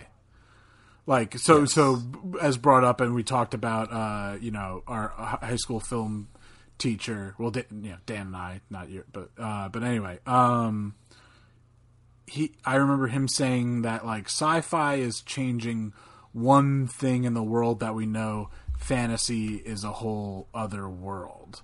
So it's just like I don't know exactly where this falls because like they don't like I, um we're led to believe that it's you know planet Earth. I'm pretty sure. So like It is. Yes, it's the United. States. It is States. the United It's States. not okay, United yeah. States, so like, so it is like I would consider this you know then sci-fi. But like you know, like Star Wars, people always go like, "Oh, sci-fi." To me, it's fantasy because that is not you know, it's a long time ago in the galaxy far, far away. It's not our world, so it's like to me that's fantasy. Like Lord of the Rings, obviously also fantasy, but then like regardless, it's splitting hairs. In the end of the day, uh, is it more? Is this more dystopian? Sure, but it's dystopian because it exists in a post-apocalyptic world. why are they all bloody? They've been fighting. She's just explaining it here. There was like a bomb that had blood in it or something, or or like there was a bomb that blew people up into their faces. Remember, they've been fighting Yeah. too.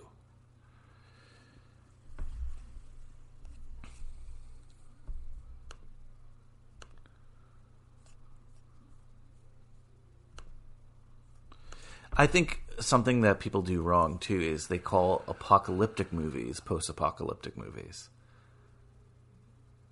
Like The Walking Dead Uh-huh. is at least look, I know they're on season 30, so it's probably post-apocalyptic now, but those earlier seasons are apocalyptic because it's just happening. The apocalypse is occurring, you know. Yeah. And people are always like, "Oh, it's a post-apocalyptic show," and it's What not, is what is know? uh what's like Armageddon? Armageddon is a, is apocalyptic for sure Okay. because it's happening at that time. But then it does. They're but then it doesn't it. happen. Yeah, but it's it's apocalyptic because they're fighting Yeah. it. Yeah. Post-apocalyptic would be if the if the meteorite or whatever. It So like Deep Impact. that's also apocalyptic. yeah. But if it, But then if the story hit- was told 10 years later. Yeah, ten years later, and like how it had changed society, you know, again, I Am Legend, as we mentioned before, post-apocalyptic for sure, Oh, te- and or- that's or- yeah. and that's not dystopian. Yeah, exactly. Yeah. No, that's yeah, that's post-apocalyptic Yeah. for sure. Yeah. This is both almost, but I think you're right in a sense that it's more dystopian than post-apocalyptic. We're so far removed from whatever that apocalypse was that it's not even really terribly relevant here. Mm-hmm. You know, the relevance of it is how they're dividing the food and the the whole thing of that how this exists because of food and resources and how the capital is taking everything. That's the relevance of the post-apocalyptic part, but it also bleeds into the dystopian part. Like they, those are intertwined, I think here. Mm-hmm. I don't know if I, I mean, I remember the whole clock talk like that's going on right now, but I, I don't know if I ever paid attention enough before to see like that the water thing that they're on, like the jetties are like every hour. Oh yeah, I didn't notice that either. Actually, I don't know if like I picked that up. or maybe we did. Maybe yeah, did, exactly. This remember. this movie, we, our conversation. If if Mission Impossible was three years ago, I mean, this one had to have been at least two and a half, probably.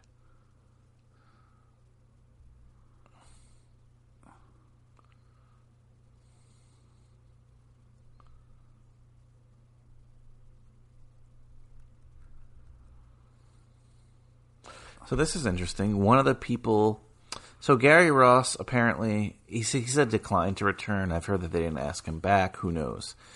But the people that they were considering were, uh, I always get this guy's name wrong, and I shouldn't because uh, Oscar winner uh, Alejandro in, in, Alejandro Inarritu. Is that how you pronounce the that Mexican director's The one that did the third Harry Potter that everyone knows, I think. No, that's Cuarón. That's Alfonso. Oh Cuarón. no, I'm sorry. So Inarritu is yeah, that's that's Birdman and uh Yes. Oh, Cuarón was also the on the short list as well. and the Revenant.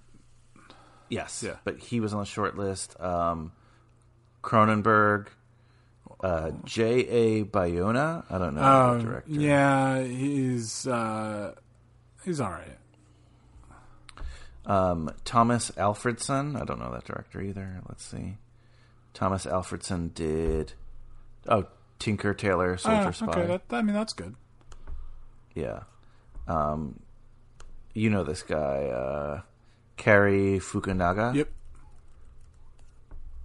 Uh, what's it? Beast of No Nation and one of the It movies. Um, Duncan Jones, which would have been cool. Oh yeah. Um, Joe Cornish. What did he do again? Um, attack the block, right? Yeah. Yeah, Attack the Block and something else. Um, but also on that list was Bennett Miller. That would have been interesting. Oh wow. Hoffman friend, former director and peer. Oh, here's another IMDb trivia that's interesting. Woody Harrelson and Philip Seymour Hoffman, same birthday, Oh, that's. July 23rd.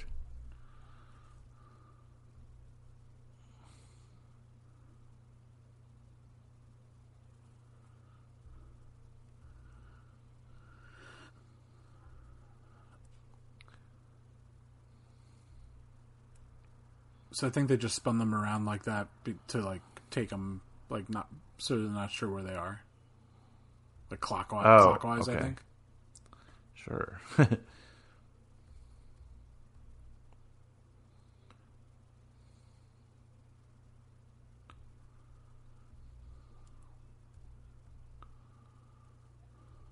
oh, wasn't that lady the old lady in a, in other Hoffman films?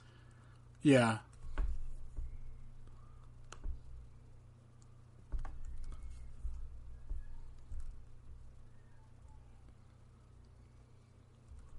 Good shot.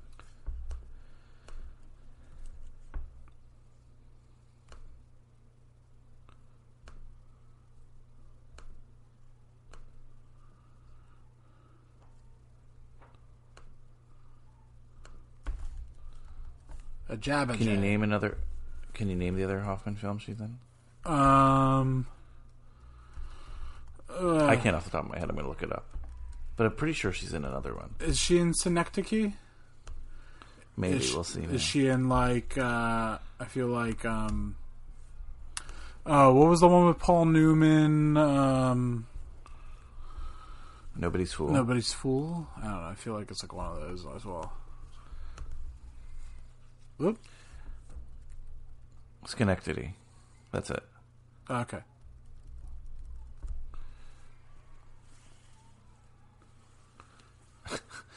This isn't a. This is a great movie, but it's an annoying. Yeah. You know, like all the all this stuff would be so annoying.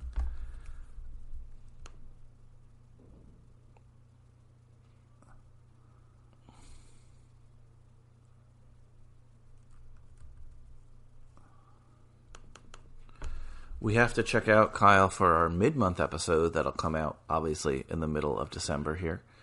Um, apparently Amy Adams was on a podcast that Netflix runs called More Like This, Uh-huh. where she talks about Philip Seymour Hoffman. Oh, so okay. we'll have to listen to that before our next episode.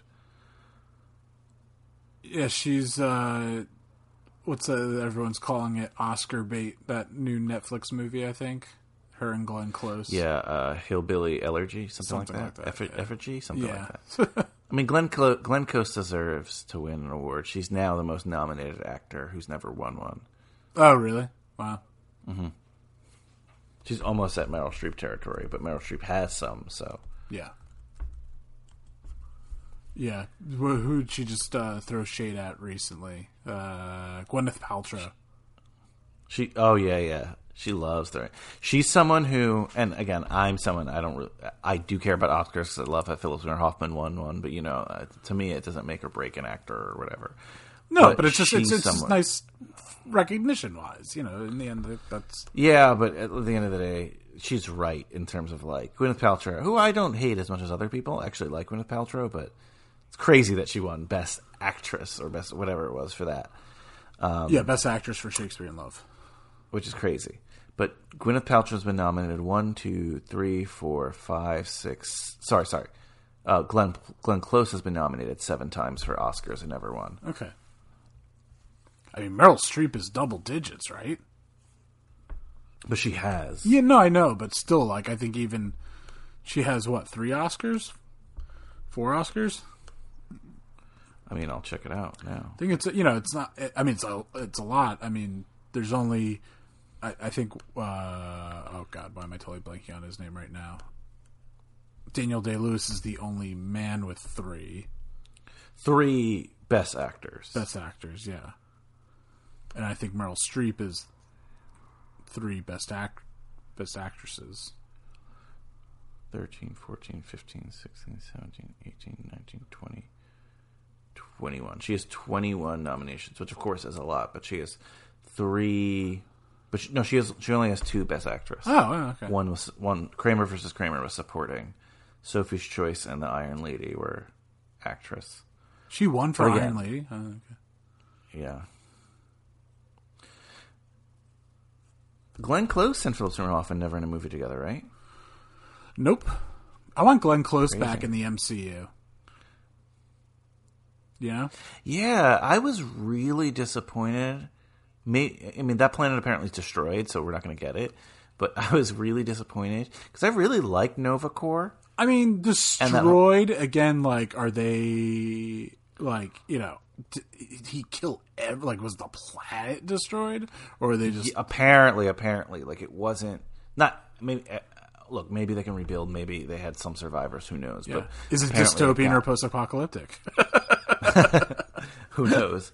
But it, it it wasn't snapped. It was they didn't show it because that's how he got one of the Infinity Stones. yeah that's where he got the first one Yeah, and like that. the power stone yeah Hopefully, hopefully he just. And also with with just, like- doctor strange in the multiverse like anyone can come back like in any like you know True, fair, but I doubt they'd be like, here, let's bring back the entire Nova Corps. no i know but I like but that. like with john c reilly, exactly yeah. yeah.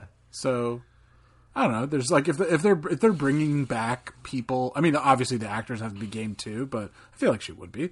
Um, Glenn Close was nominated for The Big Chill. I didn't realize that. I feel like I mean we're in a couple actors.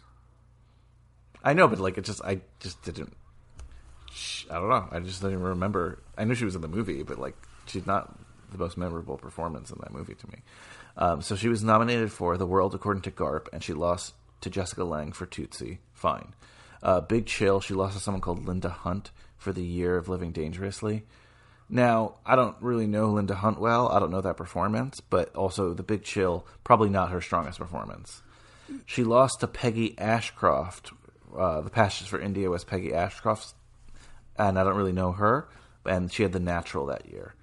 Um, she lost to Cher when she was in Fatal Attraction for Moonstruck. Ooh, that's gotta hurt. Not that it's gotta hurt, Not that Cher isn't good, but just the fact that like Glenn Close, obviously at that point, you know, like well established. Yeah, and yeah. yeah, like Cher's just Cher. Uh, she lost to Jodie Foster in The Accused when she had Dangerous Liaisons. She lost to Meryl Streep in The Iron Lady when she had Albert Nobbs. wait, Jodie, wait, wait, wait, lo- wait, Jodie, jo- this was that was was that for best supporting, Best Actress. best actress? Jodie Foster's won two Oscars. Yeah, I didn't know that. that's why like she was on a chase for three for a little bit. Huh? Okay, Like she was nominated for something probably else, and- Contact. Or or she didn't get nominated. That's what it was. She thought she was going to get nominated for something, and she didn't. Because the last time she was nominated was ninety five. As crazy as it is, Yeah, but but she's two for four, and one of them being Taxi Driver for nominations. So that's pretty good. yeah. Um. And then she lost to Olivia Colman, the favorite, when she was the wife. Gotcha. Yeah, no, I mean, hey, you know, you've got all of those directors in there, your Kubricks, your Hitchcocks, and you have actors like, uh, I think Peter O'Toole like never won, you know, however many times he was nominated. Uh, you know, it, it, it, it happens, and yeah, so it doesn't mean, make them any lesser of, you know, it's not like, you know, in the same realm, and even sports, like obviously, like comparing quarterbacks, like a Dan Marino to a Peyton Manning, even though they do it, you know, even though they do it, but like, No, but I mean, you look Uh, there, like, yeah, if you win a Super Bowl, like that, does, it, like it's a little closer. I mean, that's also a team effort, truly, versus like, you know, if it's not like uh, there's in the Oscars the best ensemble, and you know, yeah, you know, and then I don't know, whatever I'm trying to say. But point being, like, yeah, like I, I totally don't doesn't make me go make them think of them as like less of actors or anything. No, but like, ultimately, like, look it's at this- like, yeah, it's recognition and like how I was saying, like, ooh, maybe stung a little bit to lose to Cher because yeah, in the end of the day, like Cher is, sorry, first and foremost a musician and like uh, you know, I mean, when she acts, though, she wins. yeah, Um, so this is a list I just looked up of ten actors who never won an Academy Award, who are like the best. uh-huh. Brad Pitt again for Best Actor or act or supporting actor. Like you know, some of these people might have won for producers or something. Wait, wait, wait, Uh, wait. Har- you're you're reading just for best actor, not like Or or supporting. well, actor. he won supporting actor now Oh, so this is old. What did he win for? last year for Once Upon a Time in Hollywood. So oh, so this must have been this is an old list. So Brad Pitt won. So okay, he's off the list. Harrison Ford, uh, Robert Downey junior Mm-hmm. which again he spent the last part of his career playing. uh, Exactly. but I mean he's very talented and probably could have won an Oscar if he didn't have that hiatus. I mean he was nominated. Uh, Ralph Fiennes, which is again one of the greatest actors of our generation, has never won an you know Ralph Fiennes. Yeah. Liam Neeson, um, Ian McKellen, Wow. Edward Norton, Johnny Depp, whatever. Okay, so this is an old list because Leo's on the list and Leo already won, and Gary Gary Oldman, yeah, yeah, he had one as well. Yeah. yeah. So outdated list, but there were still people on there who Yeah. weren't.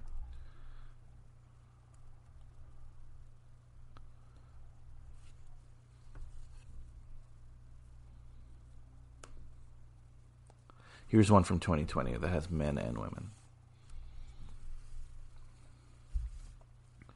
Sam Elliott.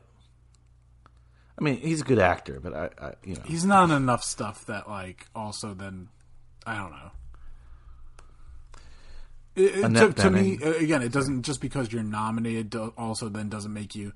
But I, I don't know, It- like there would be uh, like every actor you said before that still hasn't won like they've also been nominated like it's also another thing to be like nominated and never won oh, versus then just an actor that's never been nominated like Oh, yeah. if you're if you're a really good actor like you're most likely gonna be nominated at some point yeah. I would say so. so that, that i use maybe that as a bit more of a measurement tool For sure. So Sam Elliott, Annette Bening, Will Smith, and some people might laugh at that, but he's been in some really good movies and he's been nominated a bunch. So uh, Glenn Close, as we mentioned, Johnny Depp again, Jake Gyllenhaal. Um, remember, like Christopher Plummer didn't win till he was like eighty something, so people have a chance. Amy Adams. That's that is one I always forget how she's never won and she's always doing something great. Yeah, yeah. I mean, she's she's definitely. Uh, it's funny that she's like now in that movie with uh, Glenn Close. Like she's yeah, she's like this generation. they could both they could both cross off the bucket list. Yeah, uh, Robert Downey Jr., uh, Michelle Williams. Michelle Williams hasn't Cru- won yet. She she's been close though. Like Oh uh, no, Brokeback, uh, Blue Valentine, My Week with Marilyn, Manchester by the Sea. Yeah, because and then like last year was like Renee Zellweger one. So it's just like Yeah. not that I mix up the two, but I was just like Tom Cruise, Sigourney Weaver, Edward Norton again, Woody Harrelson, topical to this film. Oh, that's all on this list. You know, peop two people I mentioned, not that I expected uh, them to win, but two people you mentioned as some of my favorite actors haven't won. Oscar Isaac, uh, maybe one day. has So he been does more, like, nominated? poppy stuff now. He's won Emmys. I don't think he's been nominated, but like you could see him one day taking on a role that would get him that. Yeah, yeah. he's sure. certainly talented enough.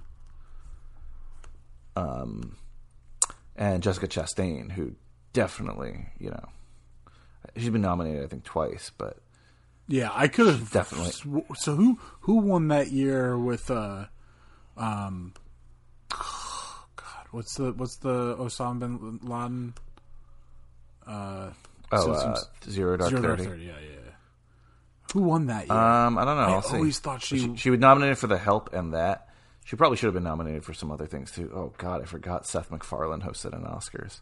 Uh, Jennifer Lawrence, ah, topical for Silver Linings Playbook Jennifer Lawrence won Best Actress for, actress, and she beat Jessica Chastain for Zero Dark Thirty. and Jennifer Lawrence has only won once. I think she won twice, Right? and people because people were like, yeah, because people were like, oh my God, what? Because she's she won two like so young. Did she win for? Oh God, Hunger Games, Catching Fire, yeah. no. What's um? Uh, God, what's the?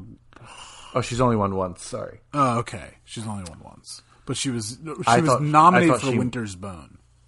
Yes, and I knew she didn't win for that, but I thought she might. have That's got John Hawkes, else. who's one of my favorite like character actors. Yeah, he's awesome. I was watching. Um, I think I'm going to make it a uh, Thanksgiving tradition to watch. Uh,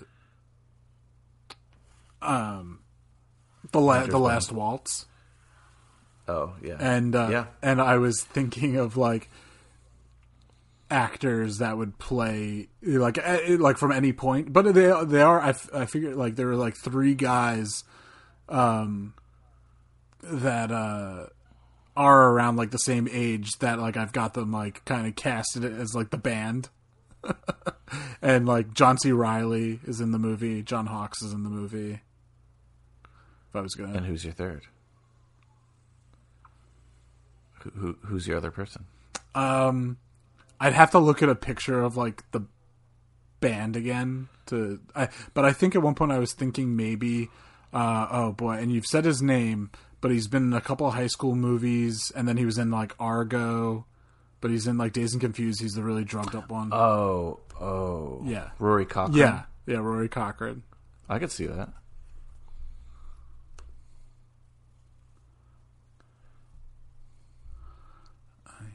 Oh yeah, they lose the power, and then they, yeah, and then they like helicopter out, right, or I don't know something. Some like ship.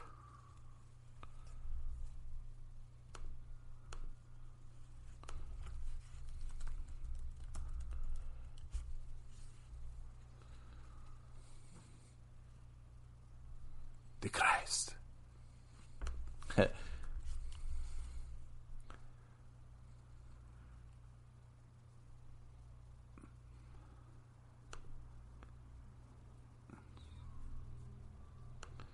Jessica Chastain, Philip Seymour Hoffman were never in a film together, right?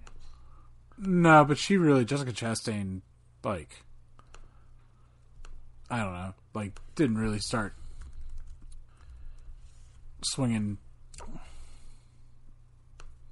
I don't know, in some bigger, bigger, bigger movies and juicier roles till like right at the end of his career.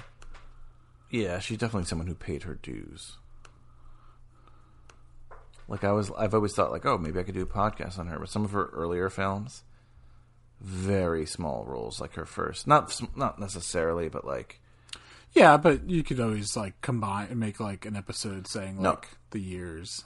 oh, but no, but it's not. They're not. Ter- there's only like six or seven of them, and we we went through way more with Hoffman. Yeah. Um, the Tree of Life, I think, was like her first. But that's like that's a really hard movie to watch, right? Terrence Malick. Yeah. I think it's like really long.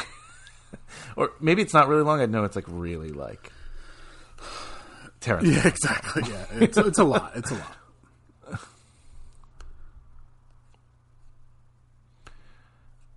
Tree of Life, The Help, uh, and then like you know, Madagascar Three, Europe Most Wanted. And then like a then- most uh, most uh, Violent Year It was like. Yeah, Zero Dark Thirty, Mama, Interstellar, Most Violent Year. You know, I'm just like skipping around. The Martian. Uh, and she's in like a ton of stuff coming out apparently. Mm.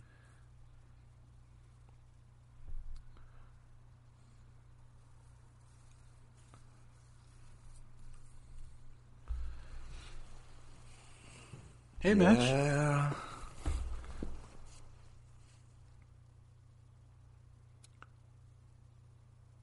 Well, you're really ahead of me. I don't know how that happened. We were like kind of on pace. Oh no no no no no no! saw-. Like I, I it, there oh. was with the subtitles. It said, "Haymitch was saying things." Oh, okay, okay. I thought you saw him already. I'm like, whoa. No, I said that like Hey, a what are you solid doing like here, ten Mitch? seconds before he was on screen, at least. Okay, gotcha. Got then we're at the same place. Yeah. Aquaman. That doesn't make sense now because like who became Aquaman in the new movies, but uh, this character Finnick is supposed to be like an Aquaman, like not that he has powers, but I think he comes from like a sea district. He had like a Triton. Finnick, like this is what I was reading, and he kind of is like looks like the more traditional, uh, what Aquaman was before. Yeah, yeah. they they hired Khal Drogo essentially, which I'm not complaining. Definitely cooler now.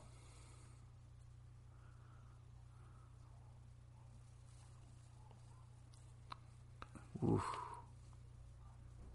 It's so weird. This is like a young adult novel. right? Yeah. it's like very. I don't know.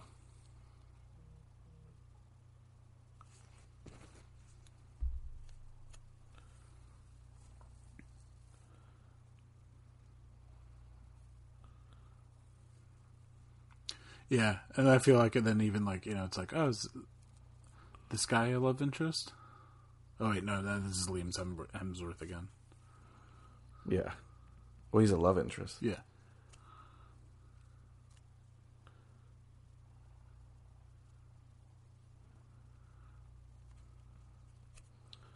there's no more home.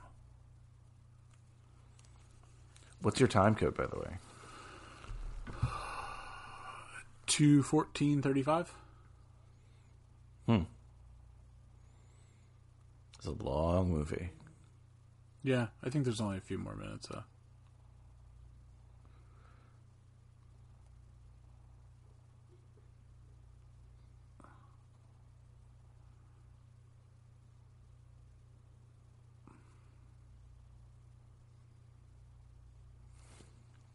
damn.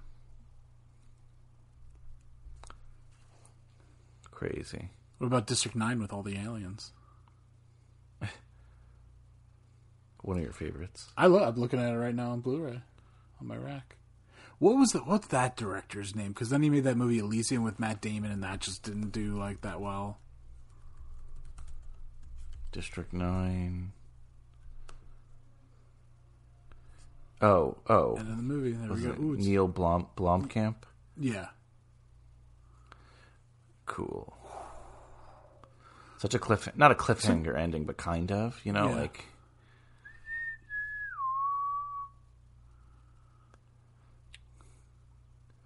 If you woke up with that tattoo, would you be disappointed? very disappointed. It's a Hoffman movie. I don't care. all right.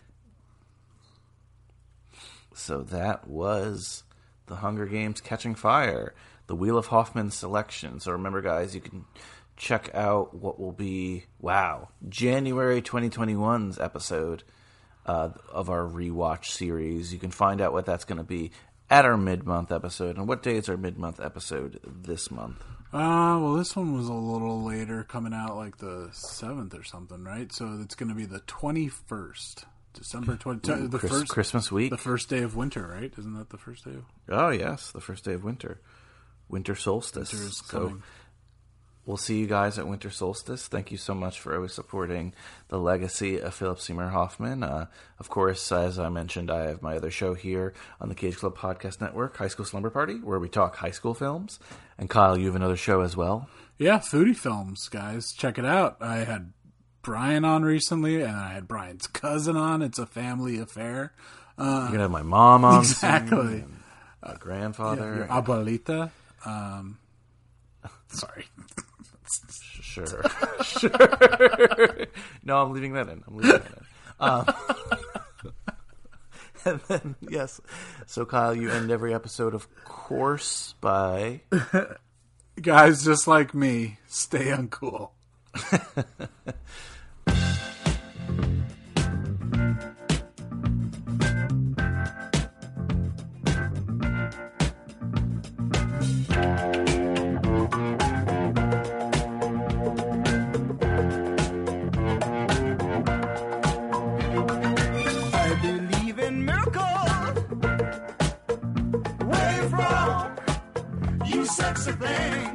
Thing, thank you.